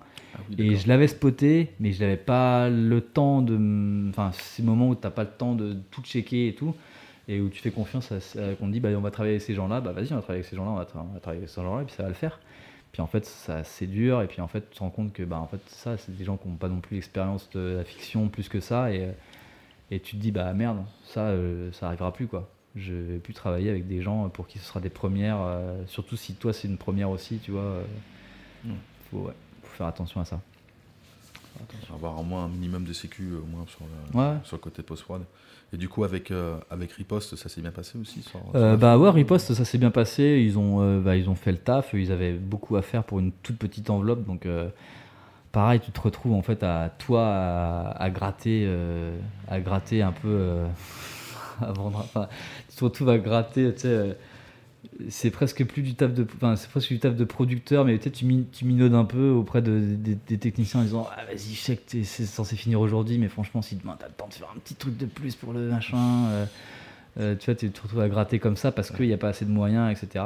Et puis, comme, comme je te disais tout à l'heure, un peu hors mic, là, mais c'est que bah, forcément, ces boîtes-là aussi, euh, ils se retrouvent à faire du. Enfin, ils ont un gros volume à faire, ils n'ont pas beaucoup d'argent, ils bossent sur d'autres projets, bah, du coup, ils mettent, euh, ils mettent les juniors sur le truc, et donc tu te retrouves avec. euh, En fait, de toute façon, tu te retrouves, tu te retrouves toujours avec ce que tu as payé hein, pour. C'est-à-dire que si tu as payé ta post-prod au rabais, bah, même, si, même si ta boîte de post-prod elle est cool, bah, ils vont te mettre des gens dedans Des qui gens vont être un peu, euh, un peu moins capés, qui vont coûter un peu moins cher, qui vont euh, être des stagiaires, donc ils vont pas pouvoir, ils vont pas compter leur temps de travail, mais du coup, par contre, euh, c'est après, normalement, au directeur de post-prod, enfin, ou en tout cas au, au superviseur de post-prod de, de faire ce taf-là, sauf que bah, là, t'as pas de superviseur de post-prod, donc du coup, c'est nous qui faisions le taf de. Mais on grattait tout ce qu'on pouvait, mais les gars, je même pas imaginer. En fait, c'est assez marrant parce que, alors que tu bosses pour la grosse boîte des Américains euh, qui sont là, genre on a plein de pognon et tout, mais euh, post-prod, tu te retrouves à faire des trucs. euh, moi, je me suis surtout à faire des. J'ai fait des plans, j'ai fait des plans FX. Ah tous, ouais. les, tous les estats du film, c'est moi qui suis allé les retourner tout seul après. Euh, parce que c'est des trucs, je savais qu'on n'avait pas le temps de les faire pendant le tournage. Et moi, après, je sais que j'ai- j'ai j'ai du matos et tout. Je savais qu'après, je prendrais mon week-end pour aller euh, faire un plan à Gien, euh, faire deux plans à Gien, faire un plan à Châteauroux. C'est quoi T'as retourné des inserts, c'est ça? Tous les, euh, tous les estats, euh, tous les plans larges. Ah oui, oui, larges, je- euh, d'accord, d'accord, d'accord. Je, je ouais, ouais. Il y avait du drone un peu, non Je sais plus. Euh, non, j'avais pas mon drone à. La grue, j'imagine. Ah oui, par contre, euh, il y avait quelques plans de drone, mais qui sont des plans qu'on a récupérés euh, euh, en stock shot, quoi. Ouais, d'accord. Les plans de forêt et tout. Et ça, c'est pareil, on devait gratter. C'était énervant de devoir, euh, de devoir tout gratter euh, euh, 100, 100 balles pour un plan euh, de drone, alors qu'à côté de ça, ils sont là. Mais t'es sûr, tu veux pas du dernier morceau de Rihanna? Ça pourrait être super, quoi. T'étais mais de quoi on parle, les gars, c'est très, c'est très marrant hein, ce côté euh, dans les grosses structures là. pareil, j'ai l'expérience du coup un petit peu de Netflix de ça, de, du côté beaucoup, beaucoup, beaucoup, beaucoup de gens qui réfléchissent et qui doivent justifier leur salaire et puis qui, du coup, des fois qui sont un peu à l'ouest quoi. Je rebondis là-dessus. Toi qui as bossé donc pour YouTube et Netflix, Ouais. c'est quoi la différence Tu vois les deux? Est-ce qu'il y a une. Ouais, qu'est-ce que tu. Alors Netflix, euh, même si euh, je pense qu'ils sont pas encore euh, dans leur forme euh, super guerrier euh, finale, euh, ils sont, ils, savent quand même, euh, ils savent quand même faire des films quoi. Ils savent quand même, enfin en tout cas ils savent ce que c'est que les films. Après oui, euh, euh, je sais que leur algorithme est derrière eux et que je, je trouve que sur les choix de projets et sur euh, l'orientation de leurs films en général. Je trouve que des fois, euh, tu sens que justement, ils se font avoir par ce truc de. Il faut quand même qu'on plaise euh, euh, au Ouais. pourcentage de l'algorithme et tout. Mais en tout cas, ils savent, euh, ils savent faire des films. Nous, à Netflix, à Netflix France, avec qui on a bossé sur Balle Perdue, euh, les deux nanas. Oui, parce euh, qu'il faut quand même le préciser, tu as été donc dire pho- enfin, directeur photo pour euh, Guillaume Pierret pour Balle C'est perdue. ça. Ouais. Et euh, du coup, on a bossé avec euh, deux nanas euh, qui sont des amoureuses du cinéma de genre et tout. Et, et elles, elles ont été. Enfin, c'est super agréable de- c'était super agréable de bosser avec elles. Elles étaient en pleine confiance. Ah, Mais bon, après, ça se joue vachement à ça aussi, à la confiance. hein, tu sais, Mm. c'est. Dès que tu as quelqu'un qui perd un peu la confiance, il a commencé à regarder derrière ton épaule, c'est le début de la fin en fait. Et euh, quand tu as la confiance de A à Z de ton diffuseur, euh, donc comme ça a été le cas sur Balle Perdue, euh, les meufs étaient trop cool quoi. Et elles, étaient, elles ont jamais mis de bâton dans les roues, elles ont jamais eu de de, de demandes euh, à l'ouest où d'un coup tu te dis mais attends on fait le même film ou pas tu vois? En fait t'as toujours un- Ah oui, enfin nous en tout cas Les après, budgets sont peut-être pas les mêmes non plus. après euh, pour le coup oui, c'est Ouais. sûr Et je crois que Netflix regarde beaucoup les fournis, enfin les prestataires qui vont travailler sur le, le ouais c'est vrai qu'ils nous demandaient ça mais. En, en vrai, après, je sais que Netflix, c'est pareil, hein, c'est très clo- enfin, c'est cloisonné, il y a plein de, Ouais. plein de sections, machin. Je sais que en série, a priori, c'est les, les mecs sont un peu plus rudes, euh, notamment sur l'écriture, ils sont très à, à réécrire les trucs. Enfin, tu vois, je sais que que ce soit euh, La Révolution ou euh, Lupin, Mm, mm. Tu, tu sais que les mecs sont en train d'écrire la série pendant que ça tourne, tu vois. Ce qui est encore pire que les emmerdeurs. Nous, au moins, on n'a pas réécrit. Enfin, Ouais. au moins, t'avais pas des mecs qui viennent nous dire Mais c'est quoi que vous tournez? Il faudrait peut-être changer ça pendant le film, ce qui aurait été affreux. Et sais que Netflix, côté série, ils le font. Ce qui doit être.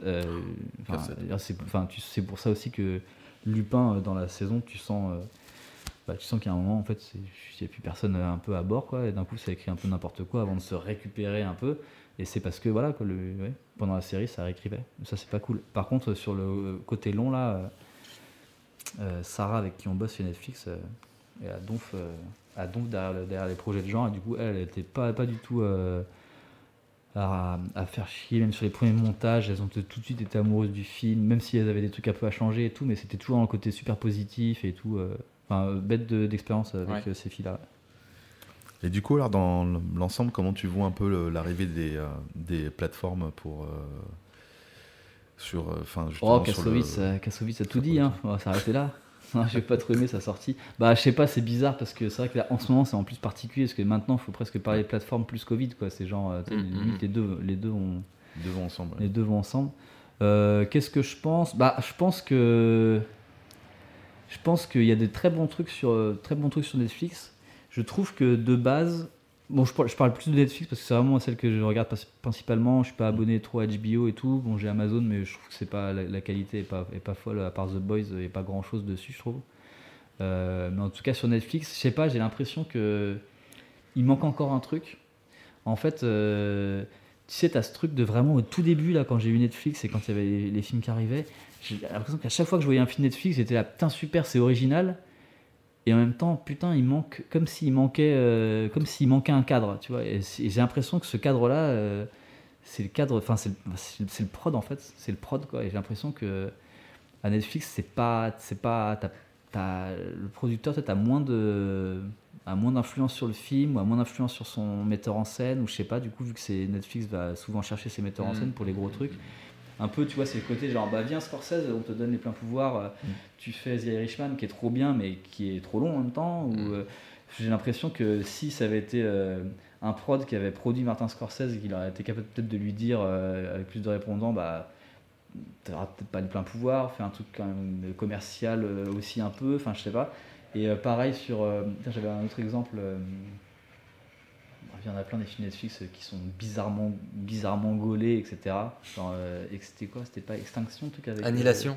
Annihilation, ouais. Ouais. C'est su- enfin, super, hyper original, euh, plein de trucs, euh, plein de trucs originaux, mais putain, t'es là, ouais, c'est bizarre. Il est comme, il est, il est comme, il est comme bizarre ce film, tu Je vois. crois que c'est pas une création euh, Netflix. euh, Ah oui, c'est possible. Annihilation. Euh, tu vois, il y a, il y, a, il y a Manque aussi. Alors pareil, c'est peut-être pas une créa aussi, mais euh, pareil, t'as l'impression Bah, que c'est genre, euh, c'est plus ou moins une sorte de pseudo-commande, c'est-à-dire qu'ils ont un deal avec, euh, avec David Fincher et tout. Oui, mais et du coup, donc voilà, ils proposaient ce, ce projet-là. ça et- correspond à ce truc voilà. genre, vas-y David, viens et fais ce que tu veux chez nous, tu vois.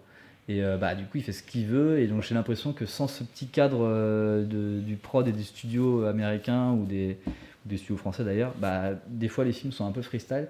Euh, c'est un, peu- un peu mon avis. Après, moi je suis pas un. Je suis pas un acharné de, du, tu vois, du- de, de la salle et tout ça. hein. Je, je comprends hein, Kassovitz quand il dit euh, Bon, bah ça y est, la salle c'est mort, euh, vas-y, euh, maintenant tout le monde a son C'est pas essentiel. Il dit que c'est pas essentiel. Oui, Il dit ça, que- ouais. dit que c'est pas essentiel, ouais, mais. Mais après, je- ça, je peux pas dire. Enfin, il a pas tort. Oui, c'est pas essentiel. Après, euh, c'est quand même quelque chose de. C'est quand même toujours quelque chose de découvrir un film dans une salle. euh. moi, personnellement, c'est un, c'est un gros, gros kiff. Quoi. Même si j'ai mon cinéma chez moi, bah, j'aime trop aller euh, le mercredi, euh, sortir euh, quand le film sort, euh, aller voir ton film dans ta salle et tout. C'est, un truc de ouf. Donc, je pense qu'il faut qu'il y ait. Je pense qu'il faut qu'il y ait de tout, quoi. Je pense qu'il faut qu'il y ait les deux, en fait. Euh, et euh, voilà, après, j'espère que, j'espère que Netflix va, va euh, peut-être mieux répartir ses, ses richesses dans le sens où c'est vrai que c'est un peu fatigant aussi d'avoir que des gros, gros, gros films et puis après que, euh, que les films européens euh, aient, un- aient, euh, moins de, aient moins de Enfin, c'est normal qu'ils aient moins de sous, mais j'ai l'impression qu'il y, a- encore un truc. Ben, nous, on l'a vécu avec Bas Perdu, ce côté gros blockbuster américain. avec, qui coûte 120 millions et qui fait quasiment le même nombre d'entrées qu'un petit film à 4,5 millions. Et quand on entend Netflix et des bruits de couloir qui, qui, traîneraient, c'est plus genre Ah, mais c'est quoi ce petit film euh, à 4 Mm. millions qui fait autant de vues que euh, nos gros machins Mm. Bah, C'est ça qu'il faut faire. Euh, tu vois, c'est pas, tu vois, c'est eux, c'est genre, bah, c'est dans l'efficacité en fait, de ça va dans le même truc que, la- que l'algorithme. C'est c'est juste, faut pas que, faut pas que ces plateformes-là, ils deviennent trop, euh, ils deviennent trop justement euh, algorithmiques et euh, à faire le film de niche pour ça, pour ça, pour ça, pour ça, pour ça, avec les trucs qui sont bien cochés de partout. C'est le- l'espèce de petite liberté qu'il y avait. J'ai l'impression qu'elle va devenir un peu, elle, peut- peut se, se fondre un peu dans un truc euh, trop, Dans une pas, norme un peu, ouais, nouvelle trop norme, globale, ouais. un peu. euh, euh, mais bon, moi je kiffe, hein, je suis abonné à Netflix, j'adore. Ta dernière claque cinématographique En plus, je sais que vous la posez la question, je sais que c'est le genre de question qui, qui est posée. J'ai dû, y réfléchir. Bah, c'est pas cinématographique, mais euh, la dernière claque, c'est l'attaque des titans. hein. Vous avez vu ou pas? De Euh, Tarsim sé- série, ani- série animée. euh, Ah, non, non, non, oui, euh, si, si, on m'en a parlé il y a pas longtemps. Ouais, ouais, ouais, on en a parlé. ce genre de délire, tu vois. Alors que je suis pas très. Je suis pas très Je crois qu'il y a une dernière saison ou il y a une dernière Ouais, mais partie il y, a y a un y a un truc en fait, c'est genre Netflix, là, ils, ont, ils ont les trois premières saisons, mais la troisième, ils ont que la moitié. Et en fait, je crois qu'il y a un truc comme quoi c'est en diffusion euh, Sur une autre plateforme. au Japon ou sur une plateforme spéciale qui fait que, tu- en gros, tu dois attendre avant d'avoir la fin et que là, c'est c'est- là, c'est chaud, j'en peux plus là. Non, elle, est- elle est complètement, folle cette série, mais les Japonais. On a dit du bien, vraiment. en Les plus, hein. Japonais sont incroyables sur ce genre de truc. euh. Est-ce que t'étais- t'es- tu étais allé au cinéma avant que ça ferme, là, justement? Ouais, c'est quoi les derniers trucs que j'ai vus au Cinoche? C'était pas foufou. Hein. J'avais vu des trucs un peu, j'avais vu le Gentleman de Guirichi, ce genre de trucs là. euh, Mhm. C'était très, très sympa, mais c'était pas, euh, pas ce qu'on peut appeler une claque cinématographique. Euh, bah, j'avais vu Tenet en salle, qui Ouais. pas une claque cinématographique, même s'il il y a plein de, trucs à, plein de trucs à prendre dans le film, mais c'était pas. euh, Justement, en tant que chef-op, euh, tu t'es pas dit que c'était un projet de fou? Oh, euh, après, je veux même pas, je, je veux, je veux même pas imaginer. euh, Enfin, si je veux imaginer la première réunion où euh, Nolan il a expliqué son film aux gens, je veux être là. Tout le monde devait être là. Alors Ok, bah on le fait, mais j'ai rien capté. Euh. Bah, je te dis, euh, moi, j'ai en fait une ou deux fois par an, j'ai mon petit frisson artistique de vraiment un truc qui met des frissons, que ce soit une musique ou, ou ouais, un passage de film, ou d'un coup, euh, j'avais eu ça par exemple, je me rappelle de, de, de, euh, The Arrival, enfin le truc de. Ah oui, oui, oui. Denis Villeneuve. Ah, Tu sais, à la fin de ce film où t'as tout qui monte en même temps, t'as la musique, la mise en scène, le machin, et puis la révélation en plus scénaristique du truc, et ça Mm. m'avait fait, tu vois, ce genre de truc. Et récemment, je l'ai pas eu, euh, j'ai pas eu ce truc-là, euh, si ce n'est sur euh, l'attaque des Titans, euh, qui est un dessin animé, tu vois. Mais comme quoi, euh, comme quoi, c'est pas mal, c'est à voir. Un film de Ciné Lumet. Alors, je sais jamais le nombre d'hommes qui sont en colère. Le mais ils 12. sont 12, je crois. Euh, qui, est, qui est hallucinant. Ouais. Qui a un huis clos, euh, Ouais. qui a un huis clos, enfin, qui est le huis clos parfait et, euh, et en plus qui a vraiment un discours euh, moral et qui te met devant des questionnements, toi, enfin, qui sont vraiment Ouais. ouf. Et donc, euh, vu que je me fais pas mal de ciné lumettes en ce moment, justement avec Sébastien Lalanne, on se fait, euh, on se fait, Ah nos, on se fait nos lundis, euh, nos lundis lumettes. donc, euh, du coup, on se mate, on se mate du Sydney. Et, euh, parce Vous avez est- vu, vous avez revu Network. ça. exactement. Ouais. Ouais, non, mais Network, un The Offense. Chien, euh, The Offense, justement, qu'on s'est maté l'autre fois, hyper chelou, mais euh, hyper intéressant. Non, The Offense, c'est quand, même, c'est quand même, faut dire, c'est Sean Connery en flic qui enquête sur euh, une histoire de, de, bah, de viol de- d'enfants, quoi. Et, euh, et il n'est pas, il est pas, il est pas tout net euh, par rapport à ça, lui. Et, euh, et du coup, ça le touche particulièrement. Mais le film, il, est, il, joue, il joue toujours sur une sorte de, de ligne là. Bah, c'est des films que tu pourrais plus faire trop maintenant, j'ai l'impression. Euh, et donc ouais, c'est tu sais, ce, ce- ce bouquin de Sidney Lumet. euh, Comment faire un film Ouais, Ouais, tout simplement. ouais, ouais. ouais, ouais. Qui est vraiment pour les gens qui veulent, euh, qui veulent. euh, fait partie des ouvrages à lire, quoi, on va dire. bah pour, euh, ouais, parce que c'est un truc qui est d'une simplicité, qui est d'une écriture euh, qui est un tout petit peu vulgarisée, mais pas trop. C'est vraiment bien expliqué. Il y a des petites anecdotes super sympas. Et puis c'est surtout euh, comment il est fait en fait. euh, mais il est fait comme votre émission en fait. Il est fait de manière chronologique quoi. C'est vraiment, tu as 10 chapitres, c'est les 10 étapes de comment faire un film, de l'écriture à la préparation, au tournage, aux comédiens, au montage. Et c'est que des petits chapitres comme ça, avec à chaque fois quelques petites anecdotes, des références à ses films à lui. Donc en plus, ça te donne envie grave de découvrir son cinéma. Et, euh, et je sais pas, ouais, une sorte de simplicité dans sa, manière de, faire les films, de concevoir les sujets qu'il aborde et tout. C'est euh, c'est c'est très très intéressant. Et du coup, en ayant lu, lu ce bouquin-là, que d'ailleurs mon pote Dom m'avait conseillé, euh, bah, je sais plus, euh, Seb le lit en même temps, et puis du coup on en discute, et puis du coup on se dit, mais attends, mais ça donne envie de revoir tous les films, donc on se les refait. euh.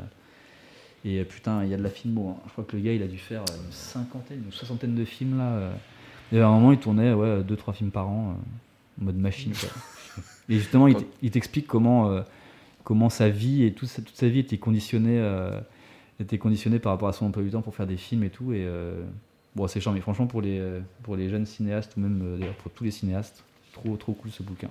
Bah, du coup, ça te permet de rebondir un petit peu sur la question, de savoir qu'est-ce que tu donneras en plus comme, comme, euh, Comme avis, conseil. euh, comme conseil pour, euh, pour un jeune metteur en scène, une jeune réalisatrice. J'ai l'imp- j'ai l'impression d'être à la fin d'un d'un Thinkerview. euh, Quel conseil pour les jeunes Une- générations? une bouteille à la mer. Une bouteille à la mer pour les jeunes générations. On t'a Ah pas oui. demandé, mais t'as répondu tout seul, on t'a pas demandé les ouvrages, double- mais finalement C'est une double question puisque c'est aussi, aussi bien sur la réalisation que sur, euh, Chef sur, la, sur la directeur de direction de photo. Oui. Euh, bah, pff, non, mais je sais pas, pas vraiment conseil, c'est un peu con, mais c'est faire les trucs, quoi. De toute façon, il n'y a personne qui va, le fait, qui va faire les films pour toi. euh, en vrai, il n'y a personne qui va. bah, pas grand monde qui va t'aider à faire tes films si toi, t'es pas, euh, pas surmotivé à les faire. Donc, euh, donc faut les faire, faut, euh, faut se trouver une bande de, une potes avec qui tu as envie de faire des trucs, avec qui tu as un peu- à peu près la même vision. Maintenant, aujourd'hui, tu fais tes films avec n'importe quoi, donc j'ai même plus besoin de dire euh, t'acheter une caméra, parce que en fait, tu peux faire tes films avec ton, téléphone. téléphone, ta GoPro euh, ou je ne sais quoi. Mais il faut faire les trucs, quoi. faut faire les trucs, faut se confronter, faut, faut faire de la merde pour se rendre compte que c'est pas bien. Euh, euh, puis faut pas avoir peur, quoi. De... Faut pas avoir peur, en fait, d'aller demander aux gens de faire des films, parce que. Enfin, et, et de te dire, je suis un peu tout seul dans mon délire, parce qu'en fait, tout le monde, a- tout le monde a un peu cette, tout le monde a un peu cette envie-là, et puis un, un film, ça peut vraiment motiver des gens à faire, à faire plein, plein, plein, plein de trucs. Donc, euh, ouais, faut rencontrer des gens, se trouver des potes, et puis euh, prendre une cam et, et faire, quoi. Et appuyer sur Rec. Et puis regarder, et puis regarder aussi des films. Moi après je sais que euh, je suis pas vraiment un cinéphile de fou, euh, mais je regarde beaucoup de films parce que j'aime j'aime les films. Et puis c'est pour ça que je fais du- que je fais des films. Mais c'est vrai que c'est aussi en les regardant que C'est inspirant. que tu as, l'envie et Mm. puis que t'as, tu vas avoir tes premiers euh, tu vas avoir trouvé ta première patte en fait en récupérant des trucs que tu aimes bien chez les uns, chez les autres aussi quoi. Euh, bon après il y a des gens pour qui c'est euh, ils sont capables de enfin ils, ils vont ils vont trouver leur patte tout de suite sans l'avoir pris quelque part, tant quoique, je sais pas si ça existe vraiment. mais- Non, faut regarder des films puis il faut les faire. Et euh, bon, c'est vrai que t'es autodidacte, mais du coup, tu donnerais le même conseil pour un jeune chef-op Euh, jeune chef op, je pense quand même que c'est. En fait, c'est pareil. De, enfin, de base, c'est le fait de, c'est le fait de faire qui va te donner envie d'en faire, d'en faire plus Ouais. et puis qui va, qui va te faire connaître aussi ton, ton game et tout. Mais, mais c'est important, je pense, pour un plus pour un chef op d'avoir une formation. Autant euh, vraiment pour un metteur en scène, je dirais, je, je- je- je dirais à personne, c'est important de faire une formation. euh, il faut faire une formation ou quoi parce que tu peux arriver à la mise en scène par tout un tas de chemins, euh, que ce soit par la comédie, par, par, par- par l'image, même par l'assistanat mise en scène. Enfin, mais par contre, ouais, j'ai l'impression quand même que euh, pour les chefs opérateurs, c'est euh, t'as vraiment un gros gros bagage technique à avoir euh, et c'est important d'avoir une formation quoi. C'est mais c'est comme pour les comédiens, je veux dire, t'as des gens qui sont capables de jouer la comédie pour qui c'est inné et c'est cool. Et t'as des gens qui vont être castés dans la rue et euh, qui vont avoir des super carrières, enfin pour leur premier, Mm, rô- mm, pour leur mm, premier rôle, je veux dire, et qui vont avoir des super carrières. Mais en vrai, euh, pour un metteur en scène, c'est quand même cool d'avoir quelqu'un qui a une formation et qui va avoir un bagage technique et qui va avoir, euh, qui va connaître, enfin, qui va pouvoir te simplifier les, les boutons sur lesquels appuyer pour avoir tel ou tel truc, tu vois. Bon, ben, merci Morgane. Bah, Merci. merci. les gars de l'invitation, c'était cool. Donc, à- on se dit à très vite pour ton prochain nom. Et grave, l'été prochain, les gars. Allez, salut. Merci. Ciao. Ciao. C'est la fin de ce onzième numéro de Dédale, un podcast animé par Jules et Flav. Merci pour votre écoute. Nous espérons que vous avez passé un bon moment en notre compagnie. Pour nous soutenir, nous vous invitons à vous abonner sur YouTube, SoundCloud, Spotify, Apple Podcast. Retrouvez-nous sur Instagram, Twitter et Facebook. A très bientôt pour un prochain numéro de Dédale.